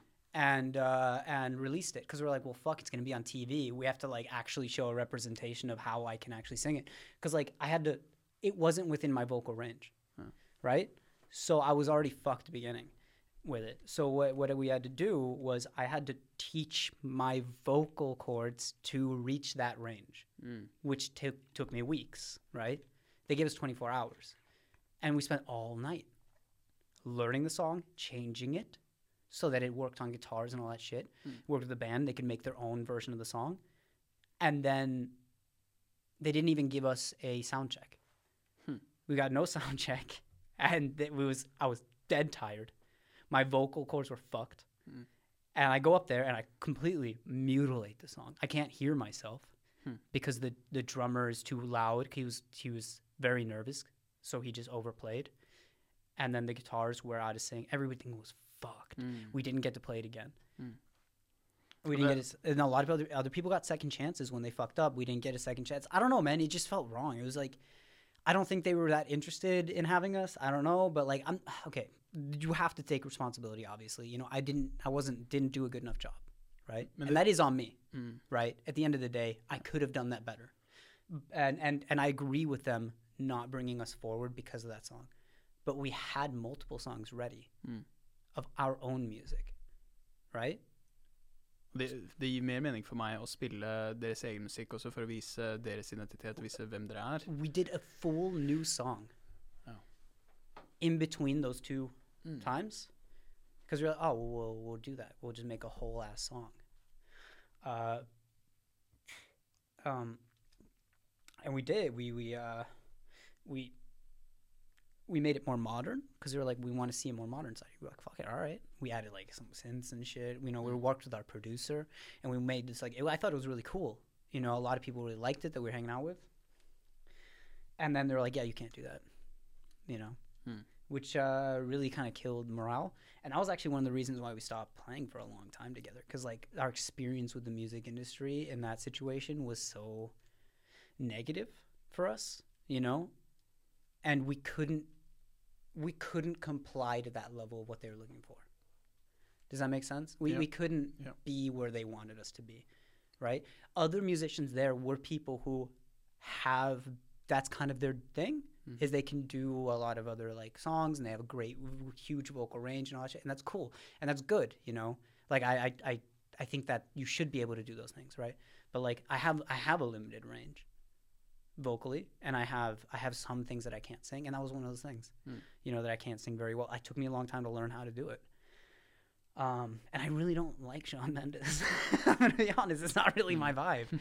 but you know, we did our best, and I think the song that's on Spotify that we when we did we, we recorded and did that, it came out well.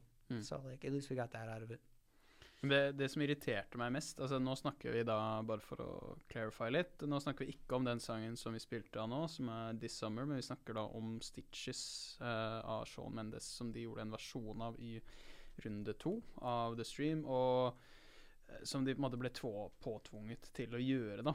Men eh, det som var så irriterende, syns jeg, var at eh, bare fordi at en sjanger er oppbrukt, så ifølge da Kate Sundberg, så er det sånn da må vi se noe annet av dere, fordi at det er en populær sjanger. Og det var sånn Det bare Ja.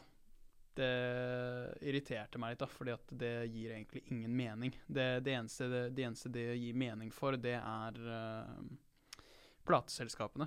Fordi at de vil selge noe annet. It's weird how that works, isn't it? Eh, så ender man jo da selvfølgelig opp med å selge sjelen sin på TV.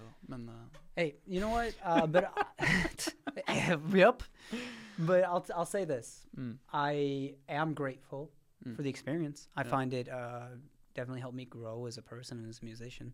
Yeah. You know, um, you have to take an L sometimes. You know, you should lose, uh, and and I I'm definitely a better musician for it now. But I'm also uh, I also know what I want, and if I would go back and do it today, I would just start playing one of the songs that I recorded mm, because we knew the sound guy. We had an in with the sound guy. And I realized afterwards what we could have done is just given him the backing track to a song that we wanted to play. And he would have played it for us. And we would have just fucked with him. And I would rather go out like that. But you know what? I didn't know at that time, you know, the, the level of integrity that you have to have to to look back on on yourself as an older man isn't always something that, you know, is born into you. Nei, you know, you have to you have to you have to do things that test your integrity first Ja. to then become that man. So Og det som jeg syns også på en måte Sånn for å forsvare dere litt, da, det er jo at eh, Ja, egentlig bare akkurat det jeg sa også, at dette var jo ikke dere. De ville at dere skulle være noen andre, og tvang dere til å gjøre noe annet som ikke var dere. And we Eh, fucked it up real bad. Ja, og det er jo egentlig bare å forvente, da. Yeah. Altså, det er sånn ja, At, at least give us a week. They gave us Mhm. 24 hours, and that just wasn't enough, man. ja, det er dårlig. Men uh, til den sangen vi nettopp spilte, uh, 'This Summer', så skal vi høre hva godeste Espen Lind, kjent fra um, The Voice, uh, hadde å si til den performancen. Oh, I haven't heard this for a while. Men når- det er sagt, så er låta syns jeg er ganske catchy. Jeg syns at det her var kult. Jeg synes at det her var, det var kulere enn jeg hadde trodd det skulle være. Så jeg er interessert.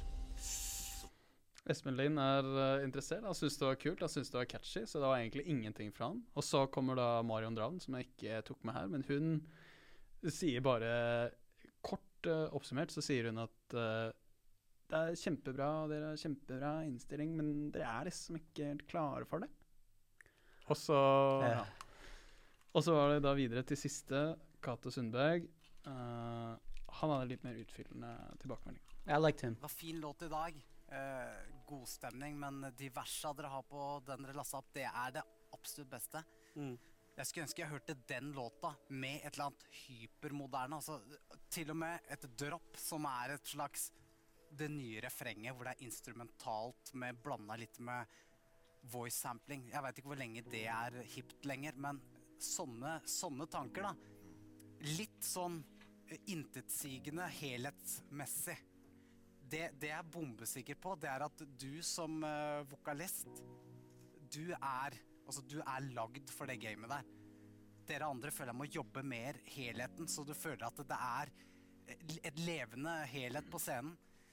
Uh, og så, jeg, jeg syns liksom det er noen kvaliteter her som er bra.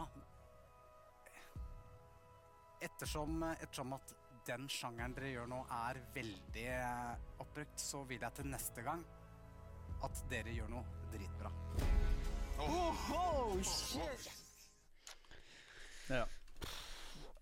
Ja, altså, det som er litt artig, da, er at han sier jo at du som vokalist, altså da mener han deg, uh, at du er lagd for det gamet her. Mm. Og, og så motsier han seg selv på en måte etterpå, ved å si at men den, den sjangeren er det så mange andre som driver med, så gjør noe annet, da. Well, I think like you know, he's he is right though in some ways that Yeah. we didn't exactly have specifically our own sound at that point.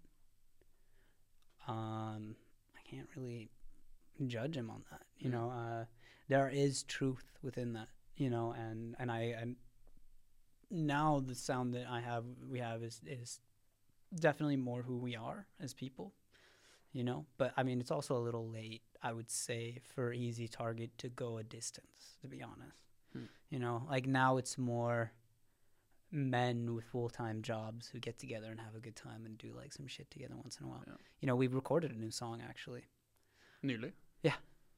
Mm, Hvor nylig? a couple months ago Kult. uh, i have it on my phone right now Ok. you want to hear it Ja, vi kan uh, prøve å få det til. Vi kan faktisk til og med prøve å få det til inn i podkasten her. Ja. Hvis du Skal vi se. Hvis du kobler til Hvis du går på Bluetooth nå, så tar du Rodecaster Pro. Skal vi se om vi kan mekke noe greier. that's crazy that you, this this actually works Mhm. Ja, vi får se, da. Knock on wood. Ok. This is this is so far unreleased. Shit, I don't know if I'm allowed to show this. I don't care. Fuck that. band. World premiere. They they can. I'm gonna show it. Um, and then if somebody's like, "Oh, I'm gonna steal this sound," I'm gonna steal this song from you guys, and you're a dick. Don't do that. Ja, ikke gjør det. Uh, let me see. Hørte du det, Marion Ravn? Marion Ravn. Ikke gjør det. Ikke stjel lyden min. Ja. Uh, let me see here. I maybe I should just release this fucking song soon. Uh, let me see. Which one is it? I actually have to give it a quick listen to just see if I actually have the right song or not. Ok. Uh, right version of the song. Because there's Mhm. like, you have like six different masters and like mixes of a song. Ok. Just give me like half a second, I'll be with you. Ja, ja. Så dere, men fordi at det, mens du holder på bare, eh, fordi at det, den live-performancen, eh, eller på, på eh, The Stream da, det var jo fem år siden. Holy shit. Så har dere ikke gitt ut noe på fem år, og så begynte dere igjen nå, eller er det? That's right. Huh. I also released an old song a while back uh, called "Breakup Song," and it was uh, not well taken. not a lot of people listen. It's a good song, but I was angry when I made it at an ex. I she's kind of a bitch. I made it about her Mm. because I wanted her to know that I strongly disliked her. Yeah. And uh, and I think I really got that through. Uh, but uh, I think it was maybe like a little bit too specific that song there to really catch on with people. All right, I had think I have it set up here. If you want to Okay. give it a listen, world premiere of a song that might never even get released. Hva heter den? Uh, like fire. Like Fire. Ok, vi kan høre en liten del av den. Skal vi se om det i det hele tatt kommer noe lyd her.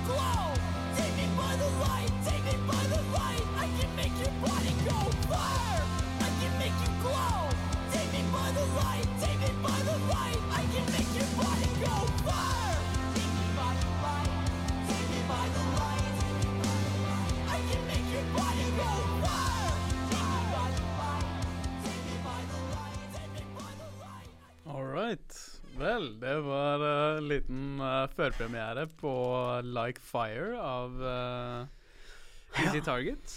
Mm. Comebacket til Easy Target. Etter alle disse år. Fantastisk uh, timing da, at du kom i podkasten nå. Nå som Easy Target er tilbake. It's crazy. Ja. Vi hadde ikke planlagt uh, dette her. Actually, none of this. I was gonna show you shit because, like, I don't know. I didn't think about it, Uh Aha.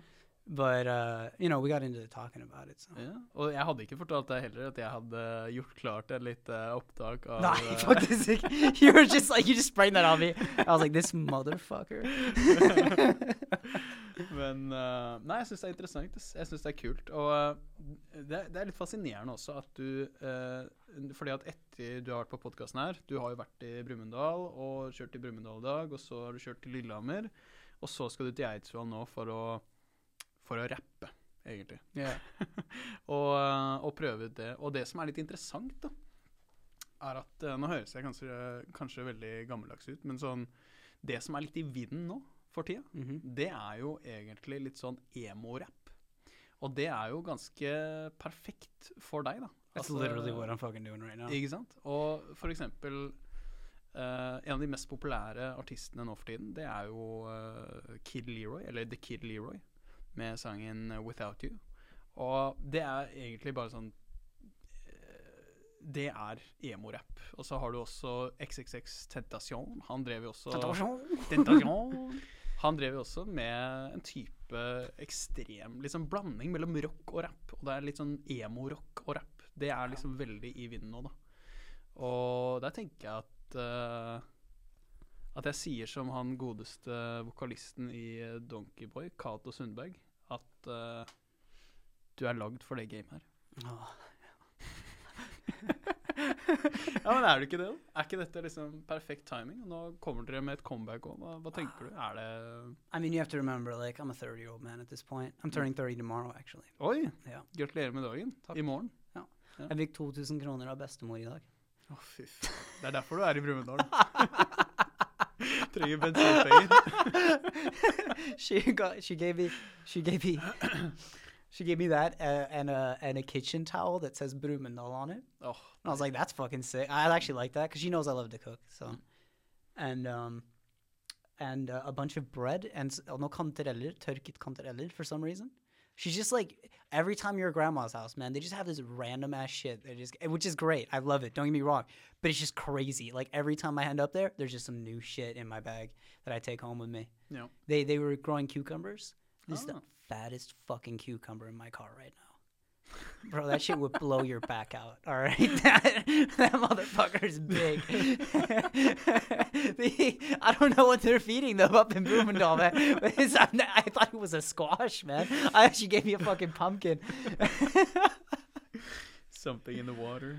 yeah, Men, no- uh, but you would actually. I knew, I want to hear your opinion on that song, actually. Not to be Uh, uh, not to be like, "Oh, did you like it? But jeg like. I, likte curious. Den. Jeg what uh, Jeg likte den like mye som jeg likte um, uh, This Summer. Og det er ikke egentlig en sjanger som jeg hører på. Mm. Jeg hører uh, veldig mye på sånn lofi, rap, hiphop. Uh, de type sangene. Og så selvfølgelig litt sånn klassikere og sånn. Men um, Classic Tupac. uh, For eksempel. Ja. Ja, det blir litt av det òg. Ja. men, jeg, men jeg likte det, og det, det er liksom så åpenbart òg, da, for meg, at uh, At uh, Ja. Du er som skapt for det gamet her. I hate you right now. Nei, men, men, men jeg mener det helt alvorlig, da, fordi at uh, du, du kan jo synge, mm. så Og dere lager jo Jeg hører ikke noe forskjell på dette og f.eks. en sang av Green Day, hvis du skjønner. Mm. Eh, eller en sang av det, det er bare Så dum er jeg, liksom. Det er min referanse, hvis Ja. du skjønner. Men sånn av noe som er hel verdensklasse, da. Ja, ja. Så for meg så blir det liksom som å sette på noe punkrock-type-aktig, og så er det sånn Ja, dette er dritbra. Mm. Hvorfor er ikke dette bandet kjent, liksom? That's crazy for me that you say that. Because like the thing is, is like when I listen to my music, I hear every error. Do you know what I mean? Mm -hmm.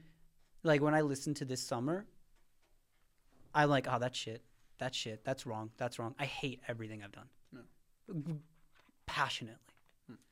You know, like I can enjoy the feeling of like, oh, I did this, I made something.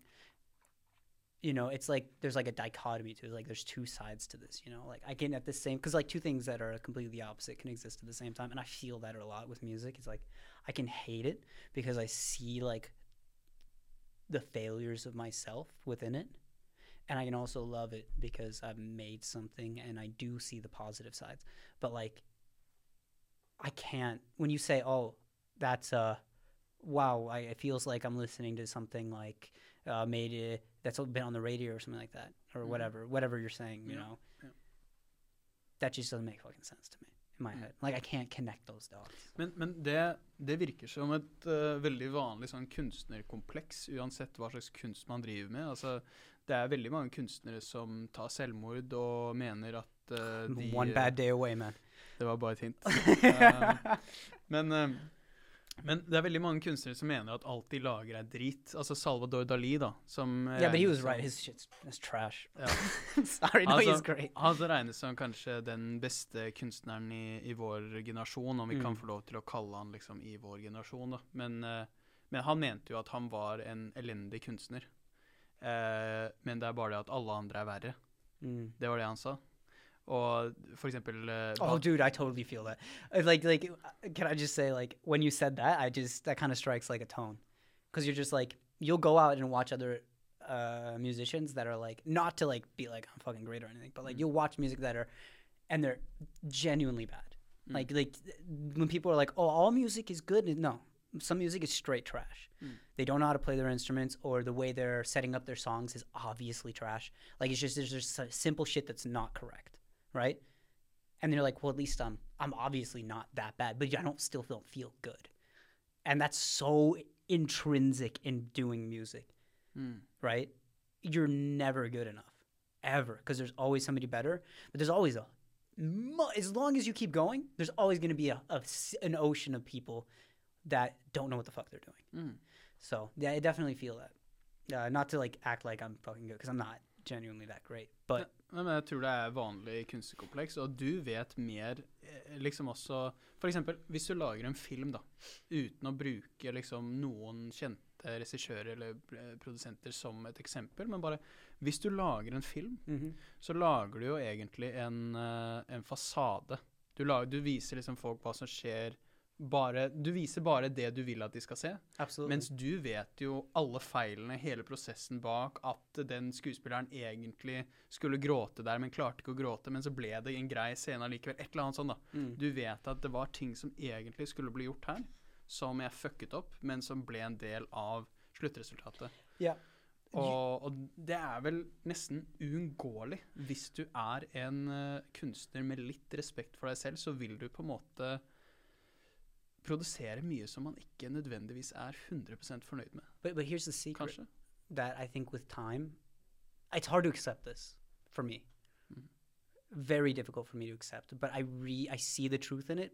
Much like you know how you're talking about like um, to see to understand the dark side of yourself, you have to enjoy imagining murdering people in Auschwitz, Mhm. which is also one of the funniest things you could have said. That's it's just insane to Mm. me. But uh, i it's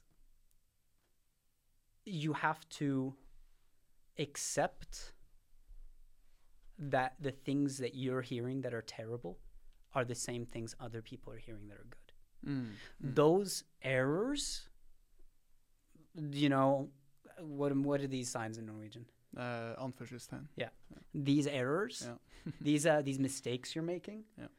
um, are what is creating depth within your art. You know, like um, a good example is Johnny Cash when he does that song "Hurt." I hurt myself. You know, Mhm. that song is originally by Nine Inch Nails, right? And that song by Nine Inch Nails is a completely different thing. It's just it's a song about him uh, being addicted to heroin or whatever, and and it's really emotional, but in a much different way than Johnny Cash. You know, it's in this like kind of like really dark state, but in a way that's difficult for the average person to understand. I think, but when you just because it's so different, you know. But then when you, I, I personally don't really connect with that song. But it, it- when you listen to Johnny Cash's version, you know, you hear every break in his voice. Mm. You you hear his stops. You hear the age. You know, all the experiences that he's had. You hear come through that. But I promise you that when he listened to that, he heard all of that and hated it.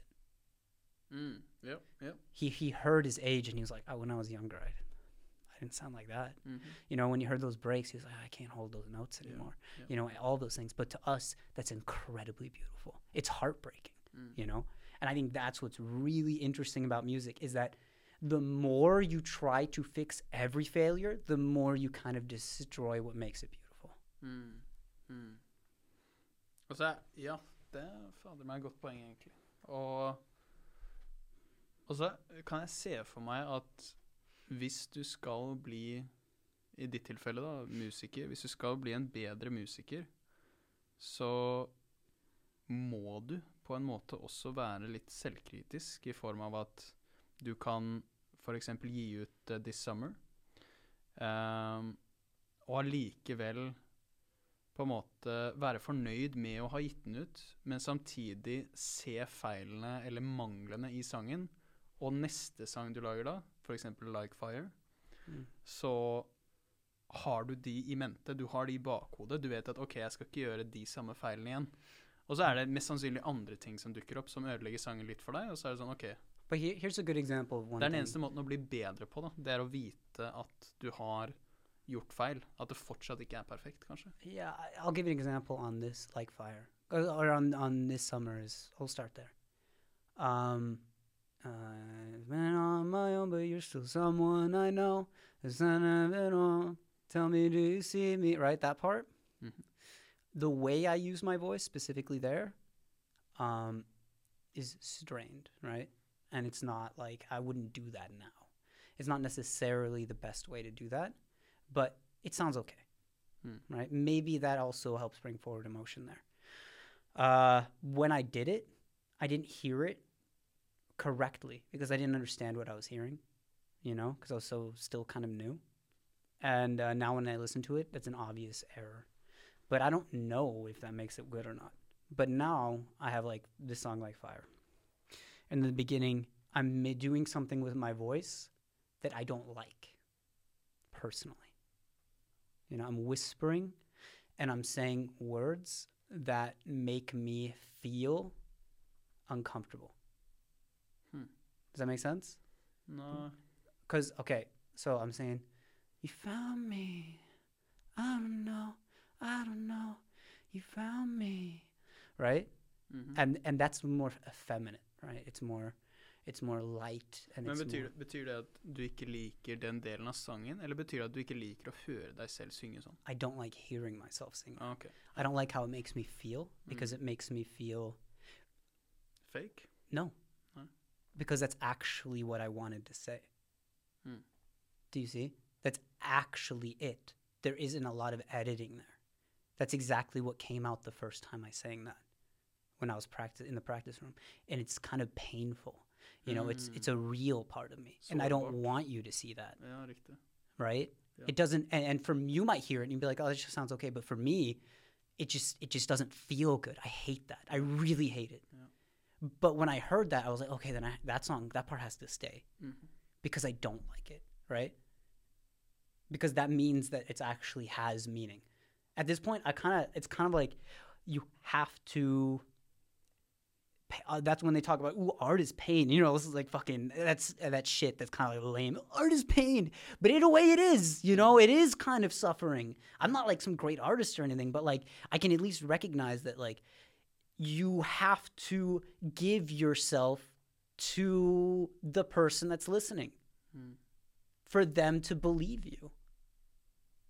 You have to be honest with them. And that's why when you listen to like, you know, when you listen to pop songs, right? And it feels empty, it's good, but it does, you don't feel anything. Mm. You know, you might feel a little okay, but you don't, you don't, there's nothing inside, right? And that's why, because they didn't do that. They didn't write that. They didn't, maybe they did, but it was, it was, they cut out all of those parts.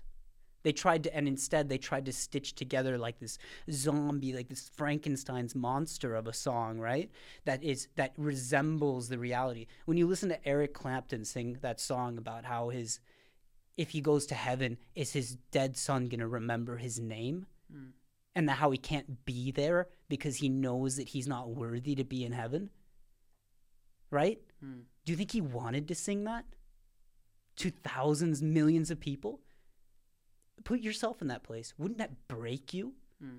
But he did it because you're supposed to give that part of yourself, the part of yourself that you least want to show to people. And that's that's the thing. Maybe it's it's not like that dramatic in this song, but it, it feels it has that that tonation to it. It has that feeling for me. Mm.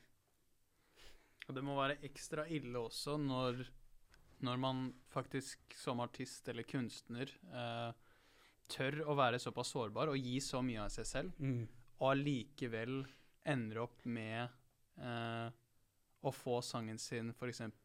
misforstått eller feiltolka. Oh, that's that's an interesting thing that you bring up. Mm. That doesn't exist. Ikke? No, there- there's no such thing as misunderstanding a song. OK, vel, vel la meg re no, no, but- rephrase it, da. Oh, go ahead. Fine. At uh, for eksempel uh,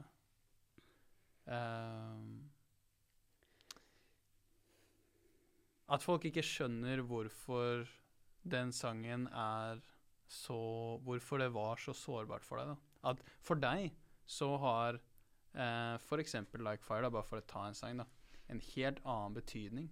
Historien bak er noe helt annet. Uh, folk skjønner ikke hvor mye faenskap eh, ehm, Jack Nicholson, for eksempel, mental arbeid, mental frustrasjon, han måtte gå gjennom for å spille i eh, Yeah, The Shining. The Shining, for eksempel, eller eh, Heat Ledger, da. Folk skjønner ikke hva han måtte gå gjennom eh, for å spille The Joker. I, I think, but I think I understand where you're coming from. I think Men de, de kan liksom se på The Joker og tenke at oh, wow, for en fantastisk jobb. Det er kjempebra skuespill, det er kjempebra kunst. Men de ser ikke prosessen bak, da. You're not supposed to. M No, look at it no, like this. Ja, kanskje. Music is a magic trick. All art is a magic trick, right? Mm. Mm. The world wants to be misled. And that, that's kind of what music is doing, just like magic, you know? You're, or especially acting. I'm giving you a presentation of something that isn't real and never will be. And I want you to believe it. Yeah. That song is only real while you listen to it. It's supposed to make you feel something that you have no out connection to whatsoever, right? It's a magic trick. Whatever works behind it, that's not the point. Mm. The point is exactly what you're feeling at that moment. That's why music can never be misinterpreted because it's exactly what it is for you at that one moment that you listen to it, Mm. right? Um, Seal, for example, does this thing where he will he won't add the lyrics to his song because whatever you hear is what you're supposed to hear, right? Mhm. Uh, the rule, and I've talked a lot with my band about this, is that, and a lot of musicians, I don't know that if if if they hear these words, I think they'll this will really kind of like go with them, like they'll understand it, and and especially if they if they come from kind of the same school of thought within music, is that once you give out the song, it's no longer yours. Mm. You no longer own it. It's everyone else's. It's whoever you gave it to. Yeah. So the, the the point of music isn't to tell you how I'm feeling. It's for you to feel how you're feeling. Mm. Mm. Ja. Jeg skjønner hva du mener. I felt the way I did when I wrote that, but I don't get to decide how you feel, right? Um, now there are amazing, incredible songs to go back to, like Eric Clapton's song. You know, um, I don't remember what that's called again. Here in heaven. Tears in heaven? Nei. How does it go again? Tears in heaven Nei. Tears in- Heaven. Would you know my name? Something, something, I'm gay. I don't remember. Ja, jeg tror det. Det er but like, Jeg er åpen for tolkning. but like that, for example, that obviously, like when you hear that, right? Mhm. There's not a lot of ways to understand that song, and he did a masterful job Yeah. of guiding it.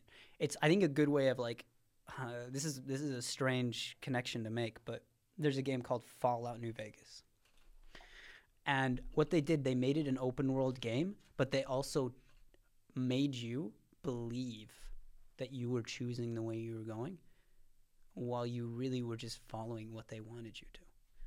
Hmm. All right? So, to give details, there's an area within that map, and they did really, really well. There's an area where you can get through. If you really, really do your best and you find a way, you can get through that area. But it's incredibly diff- difficult in the start of the game. Or you can go all the way the long way around and get the full story. And it's more value to that, to taking the long way around and going through the whole map. But next, maybe the next couple times you play it, if you play it more times, you can go through the difficult area, which makes it open world. But it's not really. It's a story driven within an open world, which is which is really interesting, you know. And I think that's kind of what he's done, right? He's masterfully guided you away in a way to feel these feelings in a way where you believe you've gotten yourself there. And that's mm-hmm. that is like that is like truly genius level music right? And like like like all most music is just you throwing up an emotion into somebody else's ear. But like that is like a design. That's like like when with pop is like a frankenstein's monster right then that is like giving giving birth to a god in a way like i don't know there's, there's it's just so different Mm. Ja. Det er mer ærlig, mer sårbart. da. Mer ekte, kanskje. Yeah, but it's also it's also been sewn together in a way. Our Mm. music is kind of sewn together emotion that you're supposed to feel. Mm. But the way he's done it, you know, you can't even see the the thread. Seamless art. Exactly. Mhm. No, I, I have a lot of respect for that musician specifically, you know. Um you know, I uh I don't know all that much about his story, but you don't really need to. You know, I think a lot of art speaks for itself, and it's kind of like you know, if you're gonna if you're gonna judge the artist based on what he's done in his life, you're not gonna like a lot of art. You know, Mhm. most artists are kind of like fucked up, man. I was talking to uh, a, a musician friend of mine, and he just told me he was like, I don't know anybody in in the music industry who isn't deeply damaged as a human being, like genuinely deeply damaged. Like they're not like that doesn't have some kind of disorder that isn't like a narcissist or or just has anxiety all the time or is depressed isn't depressed doesn't have like suicidal thoughts. Everybody's like that.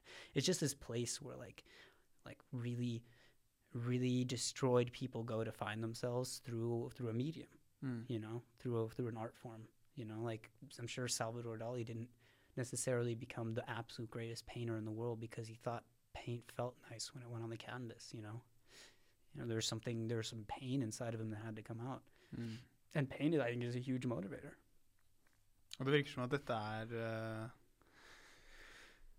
Altså, det er jo det derre klisjeen der Tortured genius complex, ikke sant? At, yeah. eh, eller tortured artist. At eh, man må nesten være det for å være god kunstner. Men eh, det, det virker som at dette er jo eh, nesten vanlig blant de beste forfatterne, de beste skuespillerne, de beste musikerne. Altså veldig mange av de, eh, i hvert fall som treffer et publikum på et sånn dypt emosjonelt nivå, da, ja de eh, er nok um, De sliter nok ganske psykisk. Sånn, det er mye rusmisbruk, det Ja. er mye selvmord i disse bransjene.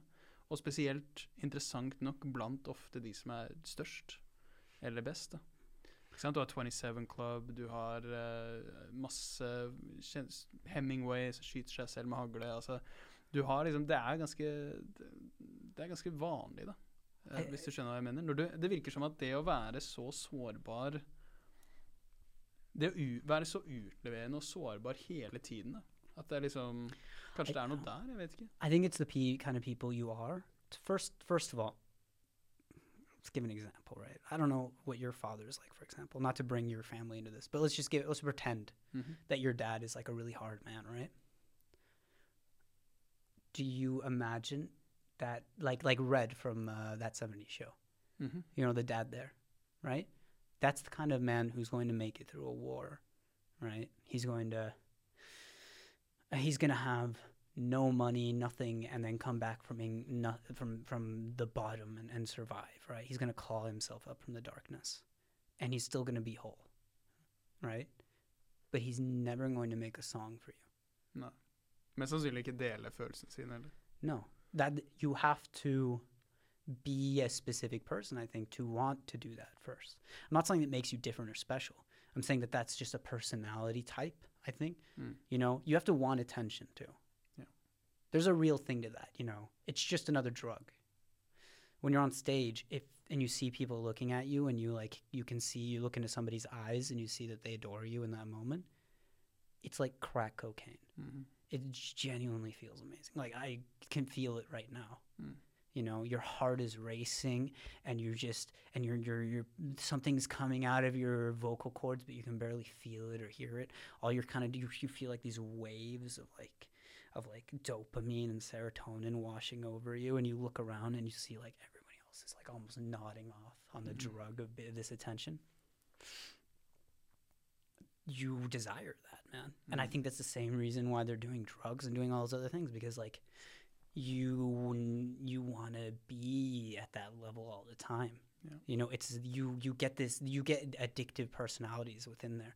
You get people that I think ran to music because they didn't have anything else giving them a positive feeling in their life Mhm. and they found that that could give them that at least from my own experience Ja. and then they just kept going because that was the only thing that maybe they were good at. The only thing maybe they could get anything positive from right? And then and then especially if you become famous or at least well known even locally you know you it hits different man you know? If you've never been that guy Mm. and then you go on stage and you are that guy you know you're that's that's a whole other world. And eventually that runs out you know eventually that stops feeling like that for some musicians. Og så begynner man med heroin eller? Yeah or noe for å få noe lignende høy. i think i think they're doing those drugs at the same time because you want to feel like that when you're off stage. Mm. um i think it's like eventually the crowds will stop cheering man. Eventually you have reached a high point where the motivation isn't there to create beauty in the same way. Maybe the, the source of your pain is gone or or something there's something you can't reach that creativity you've slowed down whatever right and you can't create in that way and i think for somebody perhaps it's done that their entire life and succeeded to reach that point where you can't uh, is probably the same as ending your life Mm. you know them taking their own life at that point isn't any different than than what's already happened to them Mm.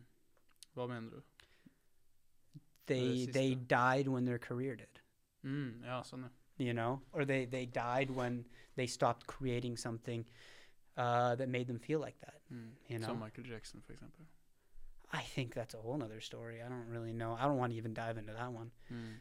did he touch kids det er noe helt annet, men jeg mener Han hadde jo Han hadde jo skulle egentlig ha sin siste tour, um, som het This Is It.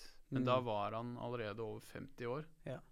Eh, og han visste nok selv at han ikke var i stand til å gjøre moonwalk på samme måte, performe på samme måte Mhm. som han gjorde når han var 45 år yngre. Ja. Uh, og så er jo spørsmålet liksom Det er veldig rart at han tok selvmord, eller assistert selvmord, uh, rett før han skulle på denne turneen. mm. Um, ja, ble presset for stort? Visste han at han kom til å dø på en måte at han, Ville han at folk skulle huske ham på en annen måte? Det var også noe Selv om han hadde vært gjennom flere sånne søksmål fra, fra barn eh, som de mente hadde blitt misbrukt, så var det også noen andre søksmål som ventet også. eh, rundt samme tid, så det kan ha vært det også, at han visste at ok, dette søksmålet her, det vinner jeg ikke, og denne turneen kommer aldri til å være så bra som når jeg spilte i Superbowl, eksempel.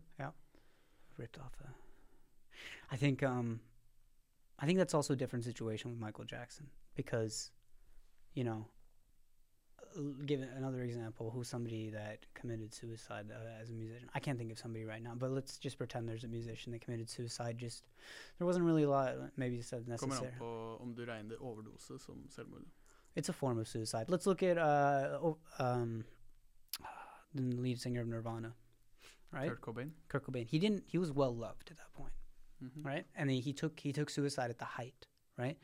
And uh, there's a lot, people don't believe he took suicide. Maybe there's other things involved there. Whatever. There's obviously a lot of demons going on there, and eventually they got him. But you know, um, that's not the same thing as as uh, Michael Jackson uh, choking out in his sleep while heavily sedated. You know, uh, I think that yes, I agree with you that maybe he did see that, but imagine the amount of pressure, right? Just look away from like the molesting of kids, if that was a thing or not. But like, just just look at the man being in that situation. The intense amount of pressure he was under. He was also in incredible amounts of pain because he had uh, there was a fire on stage that had burned the back of his head or some shit. And also his knees, his his hips were all fucked up. He Mm. couldn't sleep. He couldn't lie comfortably. You know, he was constantly in pain. I, I can't imagine that he was going to survive even longer than that naturally. Mm. You know, I, I just I don't know. I think that's an it's like it's like the disease that affects kings almost. You know, except for opposite. Know, they're not because of consumption. You know, it's because of like he's out there doing this one thing constantly. Mm. You know, and all this attention. You know, it leads to something. It's not natural. It's not humane. You know, I don't know, man that's uh that's I, I don't- I don't want to speak too much about him specifically just because like I have no fucking idea what was real what's not there when you're when you're that famous is what is reality anymore Og jeg tror det er ingen som har vært så kjent som Michael Jackson. Og du må også tenke med liksom Når var det han var kjent? Før internett. Han var en av de få store som alle i hele verden visste hvem var før internett. Yeah, and he was fucking weird, bro. Yeah. Like if you watch videos of him, he is fucking weird, Mhm. right? What the what has happened to this person? Mhm. What have they become? I don't. This is why, like, if I become famous when I was 20 years old, 100% I would be either dead or terrifying. Men husk at han var kjent når han var fem. Exactly. Han gjorde he det samme helt til han var 50. This fucking guy just wanted a childhood, right? And then everybody's like, "You're fucking kids." It's like he can't even take a breath without somebody spitting in his mouth. I get it, man. It sounds bad, but like, I mean, I don't, I don't look. Maybe he did fuck kids, god damn, the amount of pressure this dude was under. Like, I'm just trying to look at it from like this this point of view of like how how do you survive at that level? Ja, ja. You know what I mean? Insane. It's crazy. But uh, yeah, I don't know.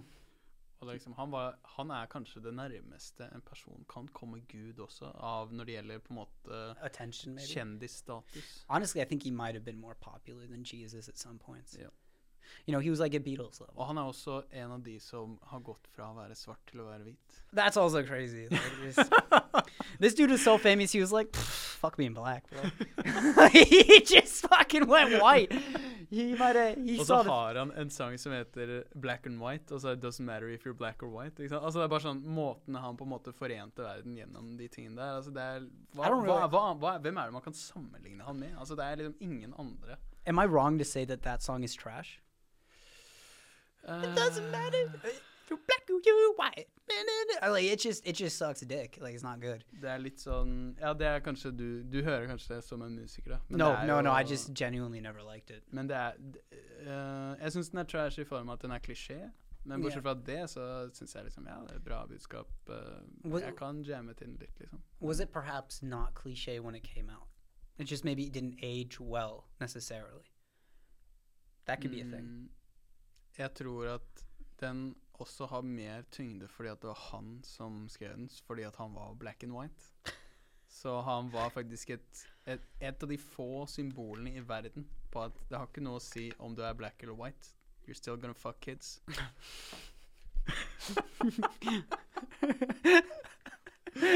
Så det Ja. Så det. Ah, det er. Men, eh, yeah. Men over til noe annet, holdt jeg på å si. Go ahead. Kjapt, fordi at eh, du har bursdag i morgen. Ja. Du fyller 30.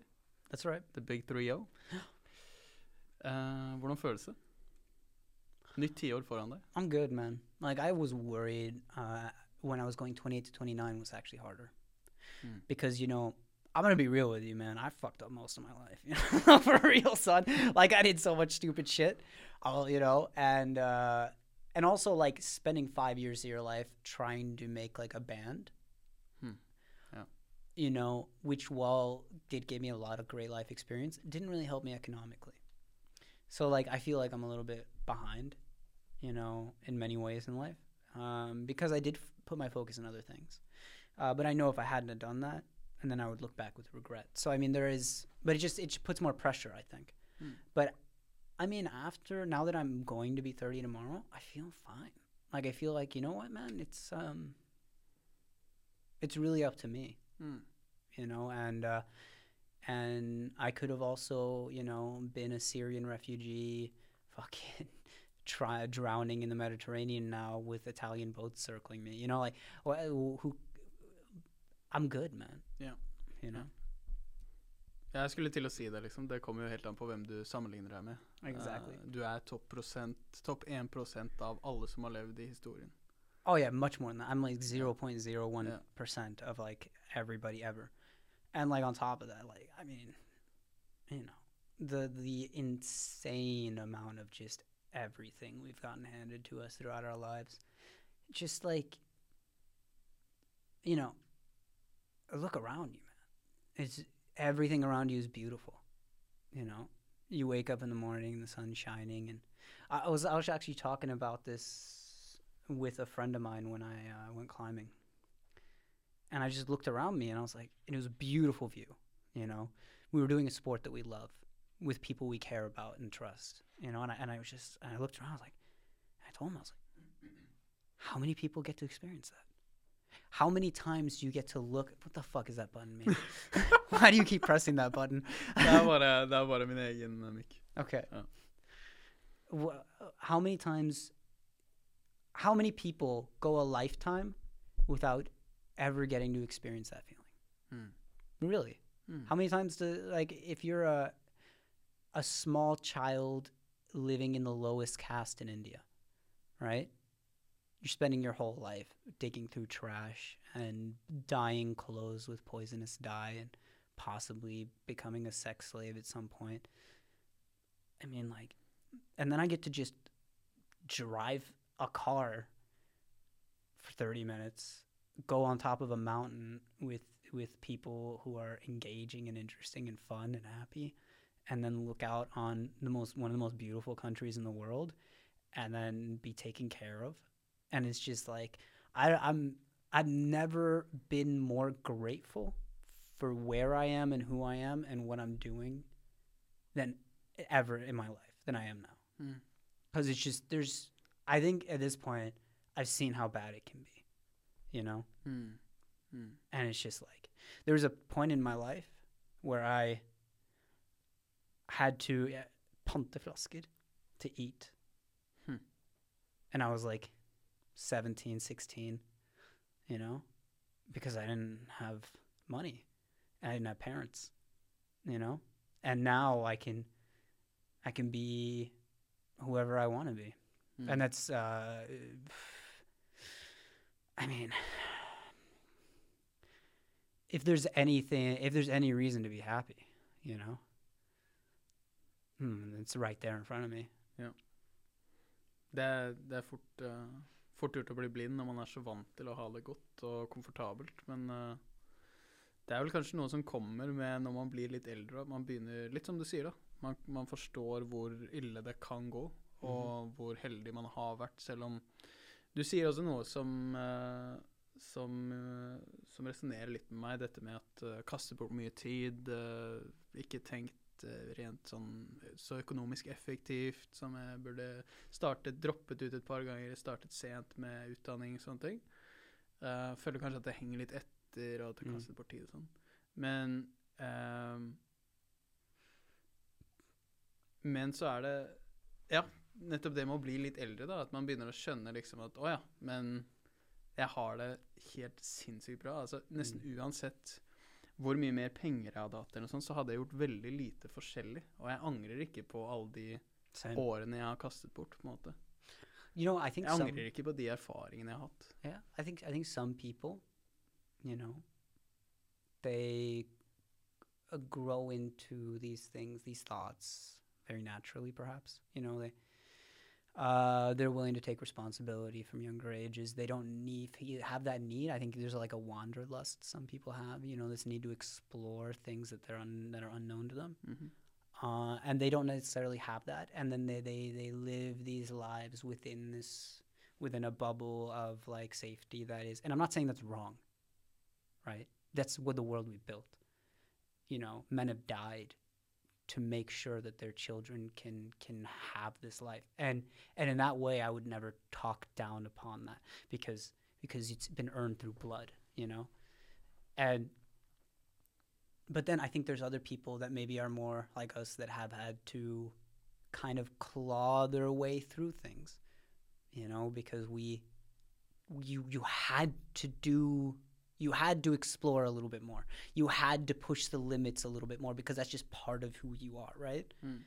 And no matter how many times you would spin that roulette wheel, I think it would have happened nine out of ten times that way. Or if it hadn't of, you wouldn't have been happy Mm. you had to make those mistakes Mhm.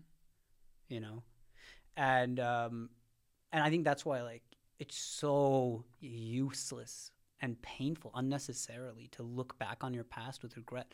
Because chances are if it had gone another way then you would have to do the same thing you did then now. Mm. right? You would have to use that time like you did then in the exact same way now. You don't make you know not saying that we're great men or anything but you don't create greatness through comfort. Mm. you know? You have to suffer for some things and some people have to suffer more Du er nødt for å ofre noe for å få noe, uten tvil. Men uh, ellers så er det ingen verdi i det. Det som gir noe verdi, er at du har ofret noe for det. Ja. Altså En ny Ferrari for en sjeik i Dubai er liksom ingenting. De føler ingenting. Det er ikke sånn ah, De hadde ikke blitt like glad som oss, f.eks. No, I, I think I Uh, think they, they they nut slightly at every purchase. Like there's like a there's like a little like a drop of cum comes out, and that's it. Mm. That's all they get. Like you would like you would be sitting there, you'd be stroking that bad boy, right? You'd just be all over that Ferrari, be like, "This is fucking sick. I worked hard for this." But he just uh, he just goes, uh, and then that's it. that's all he. That's his reaction for that new Ferrari. Ja. Nei, det, det er også én måte å se det på. Men uh, ja, nei, jeg vet ikke. Det, er- jeg tror det er bedre å jobbe hardt eh, og gjøre seg fortjent til noe, enn å jukse eller å få noe gratis. Eh, enten man liker det eller ikke, så tror jeg ikke at det er noe som helst som har noe verdi hvis man ikke ofrer noe annet for å få det. Og det som er litt interessant, ikke sant, er at uh, jeg har begynt å bli mer og mer interessert i religion. Så bare sånn, Ikke fordi at jeg har lyst til å bli religiøs, men fordi at jeg skjønner at det er en grunn til at disse bøkene har overlevd i flere tusen år. Og at det er en grunn til at det er flere milliarder mennesker som tror på disse greiene. Noen tar det mer bokstavelig enn andre. Men noe som er interessant, da, er dette med, med sacrifices, eller oppofrelser. Uh, at folk uh, som f.eks. trodde på solguder og sånne ting, Mm. de kunne ofre barna sine. De kunne ofre det dyreste de eide, altså sauer. Og det som er så interessant, fordi man tenker sånn ah, de er så jævlig dumme. De trodde at de gjorde det for å Når du leser i historiene nå, så tenker man sånn åh, de er så jævlig dumme. De hadde én sau, og den drepte de, og så kastet ned i en brønn istedenfor å spise det. Mm. Og så er det sånn Ja, men vent nå litt. Hva betyr det egentlig at de gjorde det? Hva betyr det egentlig at de valgte å ofre sin egen familie for noe de trodde på, for noe spirituelt? Mm. Det det betyr, som ingen kan uh, Uansett hvor dumt man syns det er, da, som ingen kan betvile, det er at de er ekstremt seriøse med det de driver med. De er så seriøse at de er villige til å ofre det som har mest verdi Mm. for dem, ikke sant? Og, og hvorfor gjør de det? Hvorfor ofrer de det de setter høyest pris på? Det er jo et godt spørsmål, men, men det må jo gi dem noe tilbake. Mm. Ellers så hadde de ikke gjort det, ikke sant? Mm. Og, og det er sånn Desto eldre jeg blir nå Jeg, jeg føler at liksom det, det første La oss si fra jeg var 16 til nå, da. Mm. Um, så har jeg liksom levd i litt sånn hedonistisk eh, Hedonistisk livsstil. da. Jeg vil ha mest mulig nytelse. Mm. Mest mulig moro. Mest mulig liksom uh, Bare deilige opplevelser. Og det, er- der er jeg nok litt enda, men jeg begynner å skjønne at uh, de opplevelsene der, de er ikke verdt noen ting hvis jeg har det hver dag, eller hvis jeg får det uten å ha jobbet hardt for å fortjene det. Mm. Altså Hvis jeg bare sitter og spiller Fifa, eksempel, som jeg egentlig syns er litt gøy, så er ikke det noe gøy hvis jeg gjør det eh, åtte timer om gangen uten å ha vært på skolen, f.eks. Mm.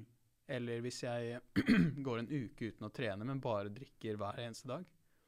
Etter en dag så er det jævlig kjedelig, for det blir Det er nok noe i underbevisstheten min som sier at du, dette her Dette har ikke du fortjent.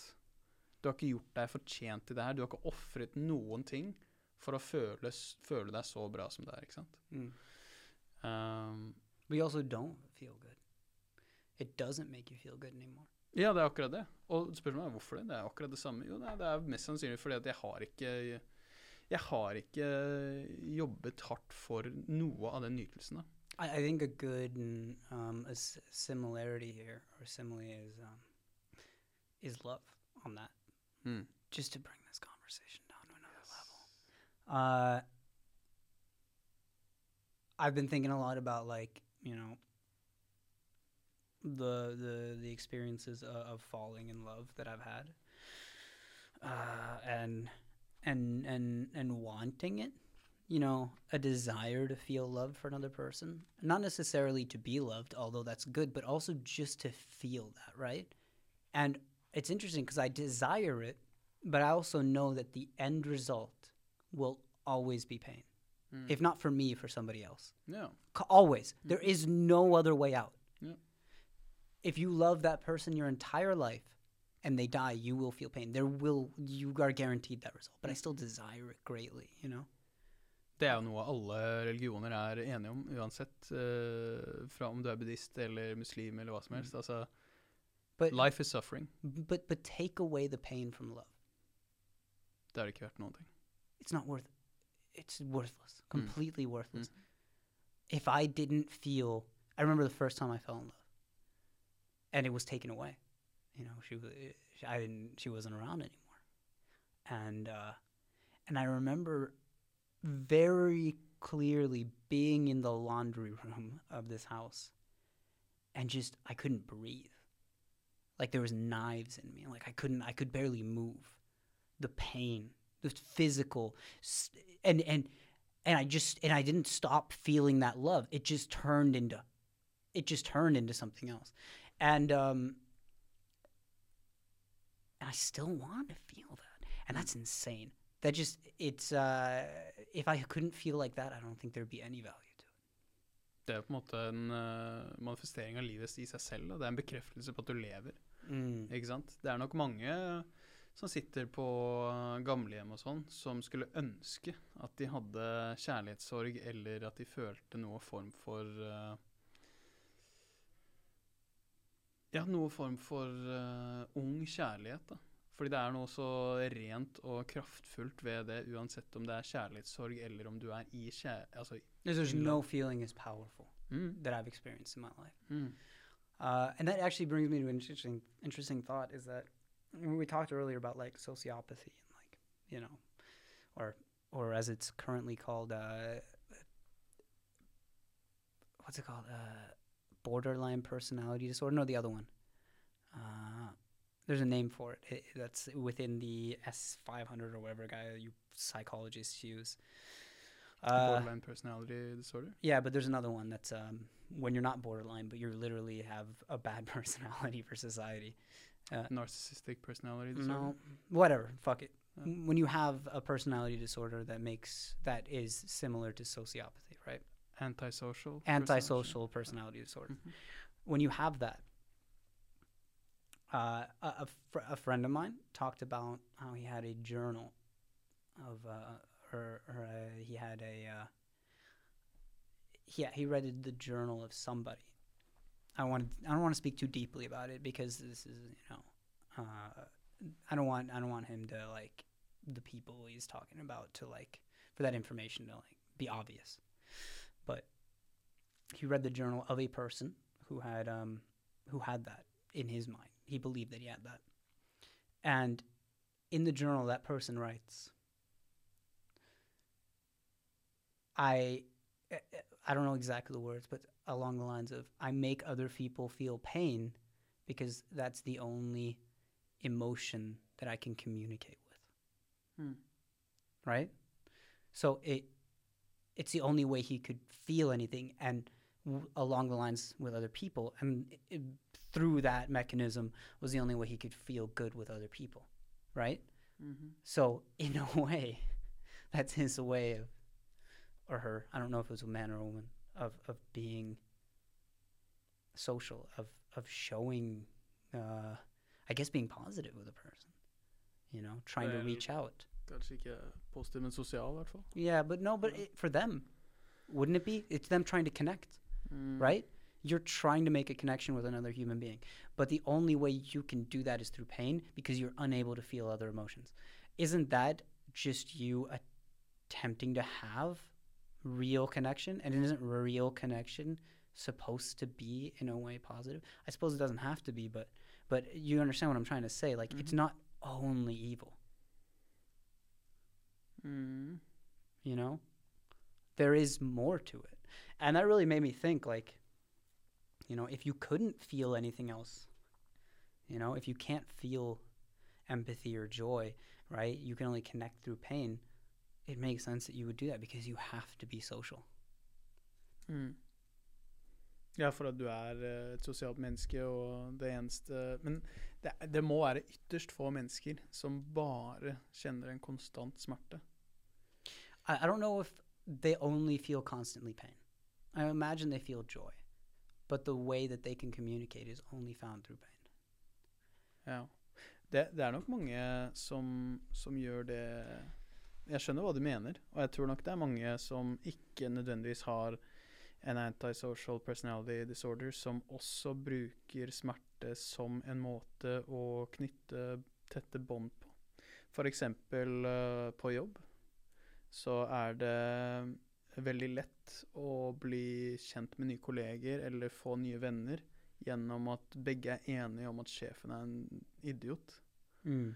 Uh, og, og for eksempel hvis vi to, da Hvis vi to har, ikke kjenner hverandre, men vi har en felles bekjent, og så skal vi møtes for første gang, og så går den felles bekjenten vår eh, går på toalettet eller noe sånt, så er det ikke helt uvanlig at vi to Måten vi connecter, det er at vi ler av hvor dum han eh, vennen vår som kjenner begge to oss, er. ikke sant? Mm. Dette er en veldig vanlig greie. Ehm, at man knytter bånd gjennom å være enige om at vi hater noe sammen. Mm. Ikke sant?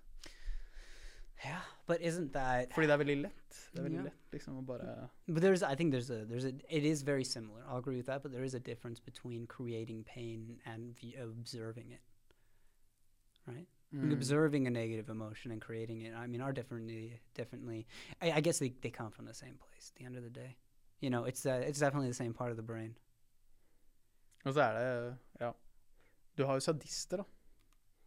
Ikke sant? Som liker eh, at andre har det vondt. Isn't everybody a sadist in some way? Like, you know, there's going to be somebody that if they had pain, if you saw pain on them, you'd be like, fucking nice. Fuck that guy.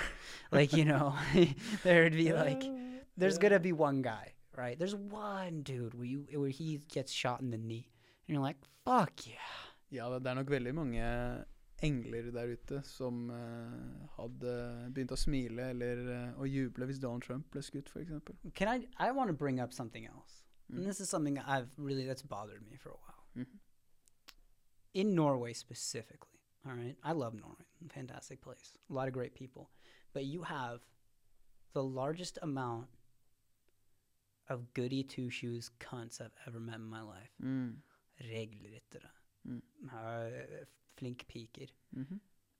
and you know, you know me well enough to know that boy, that those that's a personality type that does not get along with Max very well, right? I enjoy rules. Don't get me wrong, but some rules are there to be broken, you know. And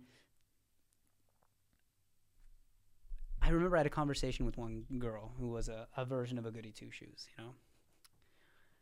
And I was talking about surveillance and how that's an issue, you know.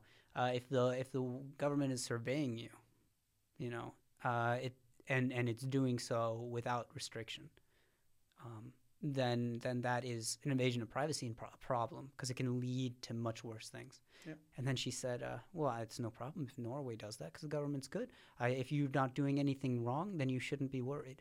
Mm. And I've I, uh, my jaw dropped. I was like, "What the fuck? Are you on crack? Like, do you not see? Can you are is it are you incapable of seeing that authority doesn't equal right?" And I was like, "This is the exact kind of person that would make Hitler a thing. Like, this is how Hitler gets into power. Yeah. It's fucking people that are like, yeah, man, you know, if the government does it, that's gonna be great. You know, mm-hmm. what happens, right? Because Norway, like, we see Norway as it is now. You know, perfect, which it is pretty much. I mean, let's be real. Uh, and and there's there's definitely issues, but they're so fucking minor that it doesn't even matter. You, twenty years from now, it could be a hellscape. The government could be complete authoritarian, and and and you could be living uh, one day away from a gulag. You, Yeah. you don't believe that's a reality, right? Because you look around you, and you can't see that happening. But that's happened over and over and over again through history. It, by I mean, just by numbers alone, it's going to, right? Mhm. And then when people say shit like that, I'm just like, can you not? Have you not looked? Or have you not opened your eyes? Har du lest en historiebok, f.eks.? Uh, Yeah, have you looked at history once? Ja. I mean, it's uh, it's really scary. It's genuinely terrifying to hear those things out of people's mouths. Og så handler det litt om Ikke bare Jeg er helt enig uh, at uh, det selv om du har lyst til å gi f.eks. de som sitter i regjering i Norge i dag, da, gi dem retten til å drive med smittesporing eller spore deg og sånne ting, fordi du tenker at å ja, de gjør det for nasjonens beste. Mm. Og det kan godt være at det stemmer, og at det er helt riktig at du vet ikke hvor Det er en slippery slope, da. Du vet ikke hvem som kommer til å få den samme makten om fem år, om ti år, om 15 år, og hvordan de kommer til å manipulere det som nå er vanlig, fordi du har stolt på myndighetene så lenge, Mm. til sin egen greie. Um, og um, basically at makten faller i feil hender. Da. Men en annen ting også er at uh,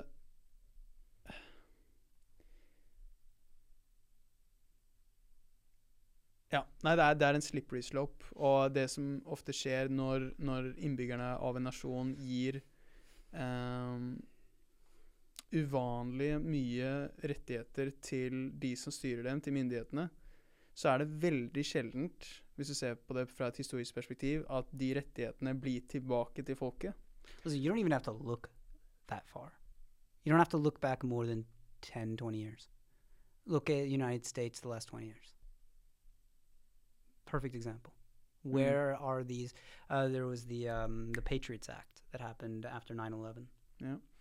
Uh, that basically made most of what the United States was doing when it came to uh, watching its citizens and Mm. also jailing people with as long as they're a terrorist uh, uh, legally, you know, uh, with no court system involved. Those are still active laws. Mm. That never changed.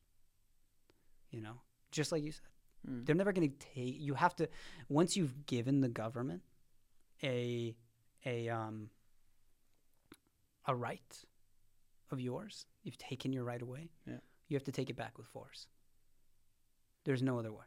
Ja, for hvorfor skulle de gi opp de, de rettighetene de har? Altså Hvis de har mer mulighet til å kontrollere befolkningen, hvorfor skal de gi fra seg det frivillig? Det gir ikke mening, ikke sant? No, I, I- see I see the United States now as kind of like that um, you know, as with all other empires, right?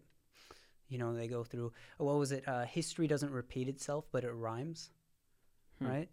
So it just looks really similar. You know, ancient Rome, you know, you have your uh, what was that guy's name? Uh, started with a C. Anyway, he watched he, Julius Caesar? no, he fiddled as Rome burned. Nero? Yeah Mm. you know, or the guy that uh, that dressed up uh, in as a woman and and had sex with all of his male. Uh, there's another emperor that did that. Had sex with all of his all these male guards and shit, and like which is fine, uh, but he also did a lot of other insane shit, right? You know, as Rome became corrupted, and and the values that grounded it, you know, that strong military presence, the the uh, the the uh, the Senate that like was built upon the shoulders of honorable men, you know, emperors that had like you know uh, uh, steel cores and values. They they weren't chosen because they made you feel good, but because they'd proven themselves as men. You know, all as that slid away, you you you saw like the symptoms of an empire falling into disrepair through these insane uh, emperors rising to power and these waves of like insanity growing, you know, and, and like like uh, the, a crumbling infrastructure, everything. You know, there's there's a lot of details that I don't know currently, but Mm. I see that within the United States. You know, Det er jo eh, evolusjonen til eh, alle imperier. Det er en eh, norsk eh, professor som heter Johan Galtung. Og han eh, er basically en ekspert på uh, imperier. Da. mm. Ehm, og han sa for ja, i hvert fall over 20 år siden, så sa han at uh, at han kommer til å feire 90-årsdagen sin på 90-årsdagen sin, som var november i fjor. Så kommer han til å feire USAs undergang som et imperie. Og uh, november i fjor, da var det bare et par måneder unna stormingen av Kongressen. Og basically rett før korona. Og korona er jo for så vidt uh, urelatert til akkurat USA sånn spesifikt, da. Men hvis du ser på hjemløskrisen i USA, opiumepidemien i USA, arbeidsledigheten, the rust belt, um, og bare generelt alt kaoset, Ja. Eh, så traff han ganske on point. I 100% agree. I mean, it's a beautiful sentiment because I mean, a lot of people are looking at this like, oh, what a crisis, and oh, it's the end of the world. But I mean, when you one thing that I find interesting is when historians speak about like, you know, the future, and they don't do it with panicked breath ever, because if you look long term, it's like uh, tracking the weather. You know, it's like, oh, it's gonna rain tomorrow. Yeah.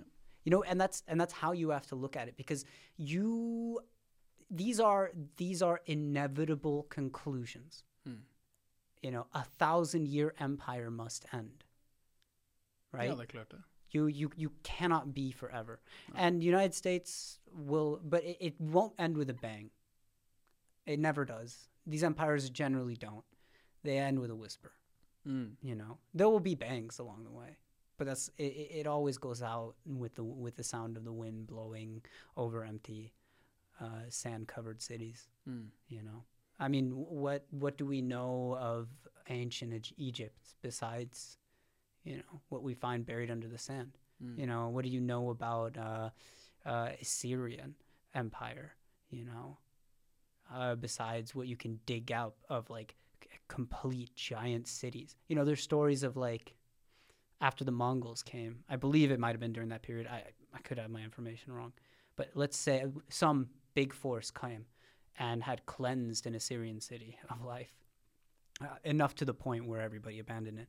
And um, through the years that passed you would people visiting that area would walk through and they would see this majestic incredible city and I have no idea what the fuck happened there who even owned that Mm.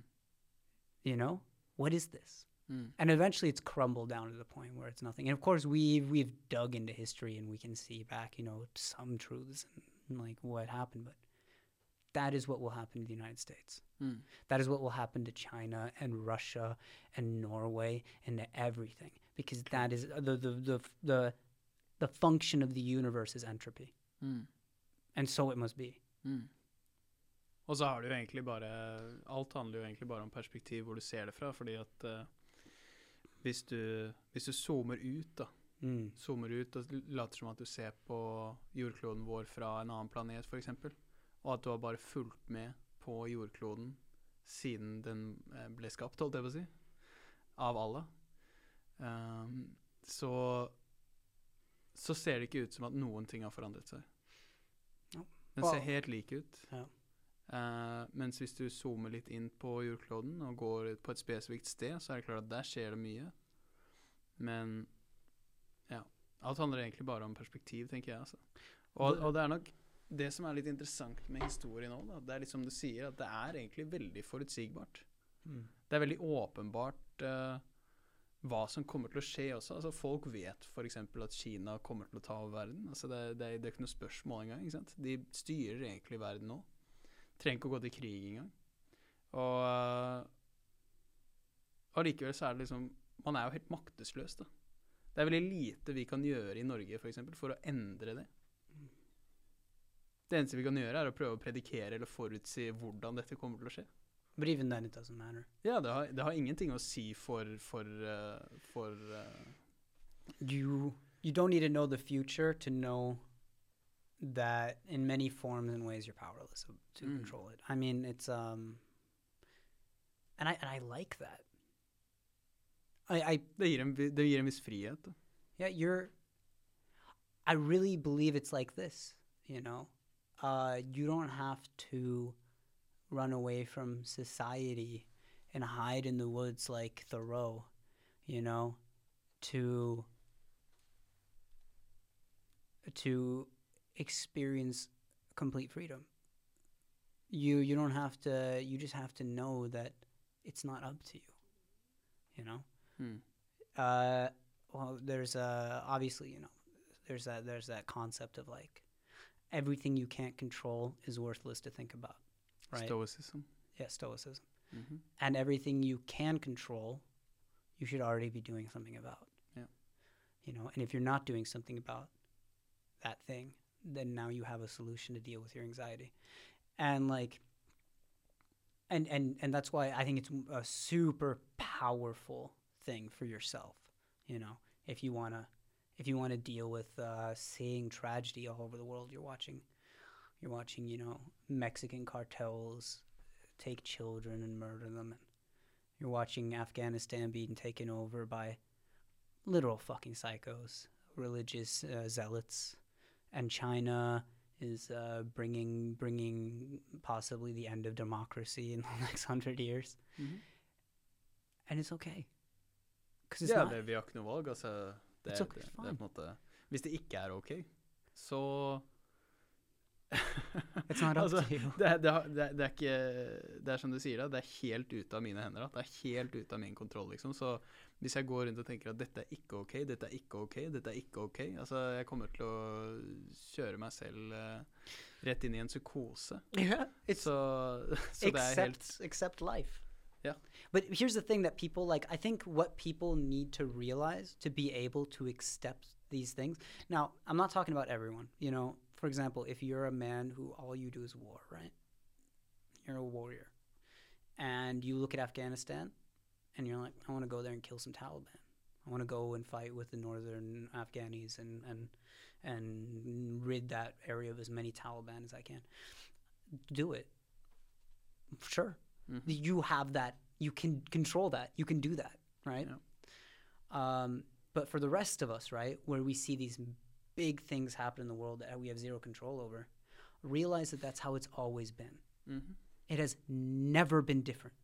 Whatever you're seeing is new right now. These incredible things that are like all, all these horrible atrocities and all that shit, none of it's new, man. It's always been and it will always be. That is the function of humanity. And you know what? It's been getting much, much, much better. Mm. And we'll have what falls back. Just like, for example, I'm going to bring climbing into this because I like that. Just like when I learn how to climb, right? As I'm getting better, I get a little worse once in a while. I get better climbing, but then I fall down and I can't do what I used to be able to do a week ago for some reason. And then I get better again. And I fall back down a little bit and fall, go better. And that's how the world works as well. You know, you you you can't always have that consistent growth and mentality and and how life is going to be in the in the future. You know, not everybody's going to eat every day. You know, but maybe one day it will be like that.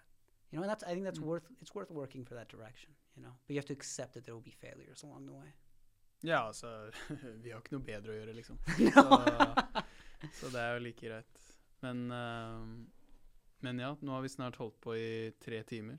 Jesus, that went quick. quick. -hmm. Det er gøy.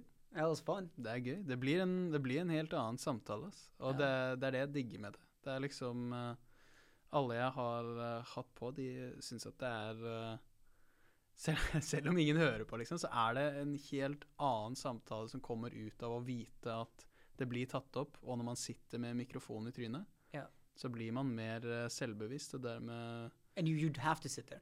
It's the, you made a decision to sit there. mm, mm, So it's like we're going to talk to each other. That's Yeah. an issue I have with daily life now. mm. Og det er ingen som har tatt opp en telefon på tre timer. Ikke sant? Ingen, ikke tenkt på det engang. hmm Så det er også veldig sjeldent hvis man sitter og snakker med noen i tre timer, at ingen sjekker telefonen sin. Yeah. Um, You pulled a Joe Rogan on me. Hmm? You pulled a Joe Rogan on me. hvordan da? You got me to sit down for Oh, three hours, and you know I've needed to pee for an hour, and I was like, "Fuck that! I gotta be here. This conversation's too tasty, man." I had a no, I had a really good time. I enjoyed myself uh, genuinely, and I hope you know you. Uh, I hope that you can reach some level of success with this. I think you're really good at it. And uh, and uh, and I, and I think that that's something that you, if you were able to consistently do this, I think you would have a really really good time, and I think it would add a lot of value to your life, Mm. and I think it would be worth listening to. Kult. Takk. Dette er som et stort kompliment. Altså. Ja. Og uh, jeg håper jeg syns det er like gøy om uh, en måneds tid. Ja. For nå er jeg litt Det er honeymoon face. yeah, gonna have uh, you're gonna have moments where it's not as fun. You Yeah. gotta work through those. Så er det noen gjester òg som jeg ikke syns er like interessant å sitte i tre timer med, f.eks. Hva er fordelingen? Uh, av de jeg har hatt hittil. Yeah, what's like percent wise, percent of guests where you're like, okay, this was good time. Hmm, Dette er tiende episode. Uh, jeg syns alle ti har vært uh, interessante, interessante. Fordi at det er eh, et samtaleformat Eller samtalen blir annerledes enn de samtalene jeg har i hverdagen. Uansett hva temaene er, om de er Mm. dype eller ikke, så blir samtalen mer intens, mer ordentlig, mer fokusert. Og det setter jeg pris på i alle ti episodene. Men av de ti som jeg har hatt nå med denne, så vil jeg si at uh, La meg tenke hvem jeg har hatt, da. Mm. Sju. Sju av ti har vært uh, bare en glede, liksom. That's awesome. Ja, og dette er en av de. Hey, look yeah, at that. Yeah. And I was very happy. I'm glad I came here. I'm very happy that I showed up because uh, I'm not a fan of speaking on the phone on the internet. I Mm. don't find that. I find that that doesn't. I don't know if you feel that it- it's this is the way to do it, right? I Mhm. need to look you in the eyes when I tell you about how small your dick is. ja. Og så må jeg smile og late som at det ikke stemmer. Men eh, ja, nei, jeg er helt enig. Jeg, eh, jeg eh, ofte når Hvis det er noe chat på på Facebook eller Snapchat eller noe sånt, hvor folk skriver til meg og sier 'hei, hei, hva skjer?' og sånn, bare for å snakke sånn, det er det Mm. verste jeg vet. Oh, it's because you have to force it. Da må jeg åh, OK. Okay, what the fuck am I about to say to this Yeah. person? Yeah, man, uh, pff, living the life. Ja, Hey! ja, det er uh, Jeg prøver å gjøre de så korte som mulig, for jeg finner de relativt kjedelige og lite autentiske. Men, uh, men det er derfor jeg elsker det formatet her. Altså. Who are you having in next? Ehm, på torsdag Mhm. Så det blir over Zoom, da, for hun bor i Oslo. Men det er uh, en dame som heter Malin Solberg Lyngen, og hun er på en måte Hun er kjent helt siden uh, barndommen. Og hun er på en måte en eh, frontfigur for hvordan det er ehm, En representant for de fattige i Norge. Hun har vært, eh, hun har vært med i eh, Det har vært skrevet noen artikler om henne på NRK og i TV 2 og litt sånn forskjellig, hvor hun egentlig snakker om en barndom i skjult fattigdom i Norge, og hvordan det er. Fordi det er veldig Det er kjipt å være fattig uansett hvor du bor, men det er ekstra kjipt å være fattig i et sted hvor alle er rike. Eh, og hvordan på en måte hun har eh, opplevd det. da. Så vi skal snakke litt om det. Hun var nettopp på et sånt Snapchat-program eh, som heter Merkelapp, Mm. hvor hun eh, ja, igjen bare snakket om dette med å vokse opp som et fattig barn da, i Norge. Bro, it sucks. Ja, ja du, eh, vi kunne jo for så vidt kjørt en ny podkast om, eh, om det. Well, I mean, you know, I'm happy to come back. Uh, we'll wait a little bit, but uh. I'm happy to come back and have another discussion. Mm. But one thing we can't do Mm. Is actually try to force anything. No, I'm not coming in to talk about anything specific. I'm coming Mhm. in here to just say whatever is the first thing that comes to my brain, which is what I've done the entire time, Mm. and it's the best way to talk. Og de tre timene gikk jævlig fort, og vi hadde ikke planlagt noen ting. Vi har No. ikke snakket om noen temaer. Well, you did plan to show my clips. Ja, det gjorde jeg. Eh, men vi, vi hadde ikke snakket om det. No. Det var mer bare sånn fordi eh, For å ha en liten eh, Hva skal man si? En live, live sånn at folk kan eh, oppleve det vi, det vi snakker om når vi snakket om uh, The Stream på TV2. How much? Uh, how much do you show of the? How much do you put out of like what, Alt. everything? Mhm. Ah, that's sick. That's Mm. the way to do it. Mm. Men det, det er, jeg pleier som regel å kutte i starten, sånn at man, uh, man bare plutselig kommer inn i en samtale. Så ikke sånn at det er sånn Hei, hei, jeg heter Max, jeg heter Markus. Vi har We did have that in the beginning. Ja, jeg vet, jeg vet det. Men det er but that was bare- just to fuck around. Ja. Uh, Så, og sånn er det med alle sammen som jeg har hatt podkast med. Men det er bare kutt ut det. yeah, just trash. Men uh, da tenker jeg at I gotta get going. I'm, I think I might be late to go to the studio. Holy shit! I was supposed to be there like an hour ago or more.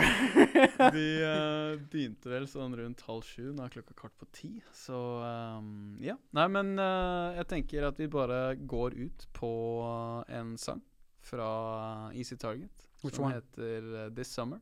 Ja. Så sier jeg bare takk for at du kom, og uh, gleder meg til å høre deg rappe når det kommer ut. Ja. ja. We'll see. All right. That's good or not. All right. Here we go. Yep.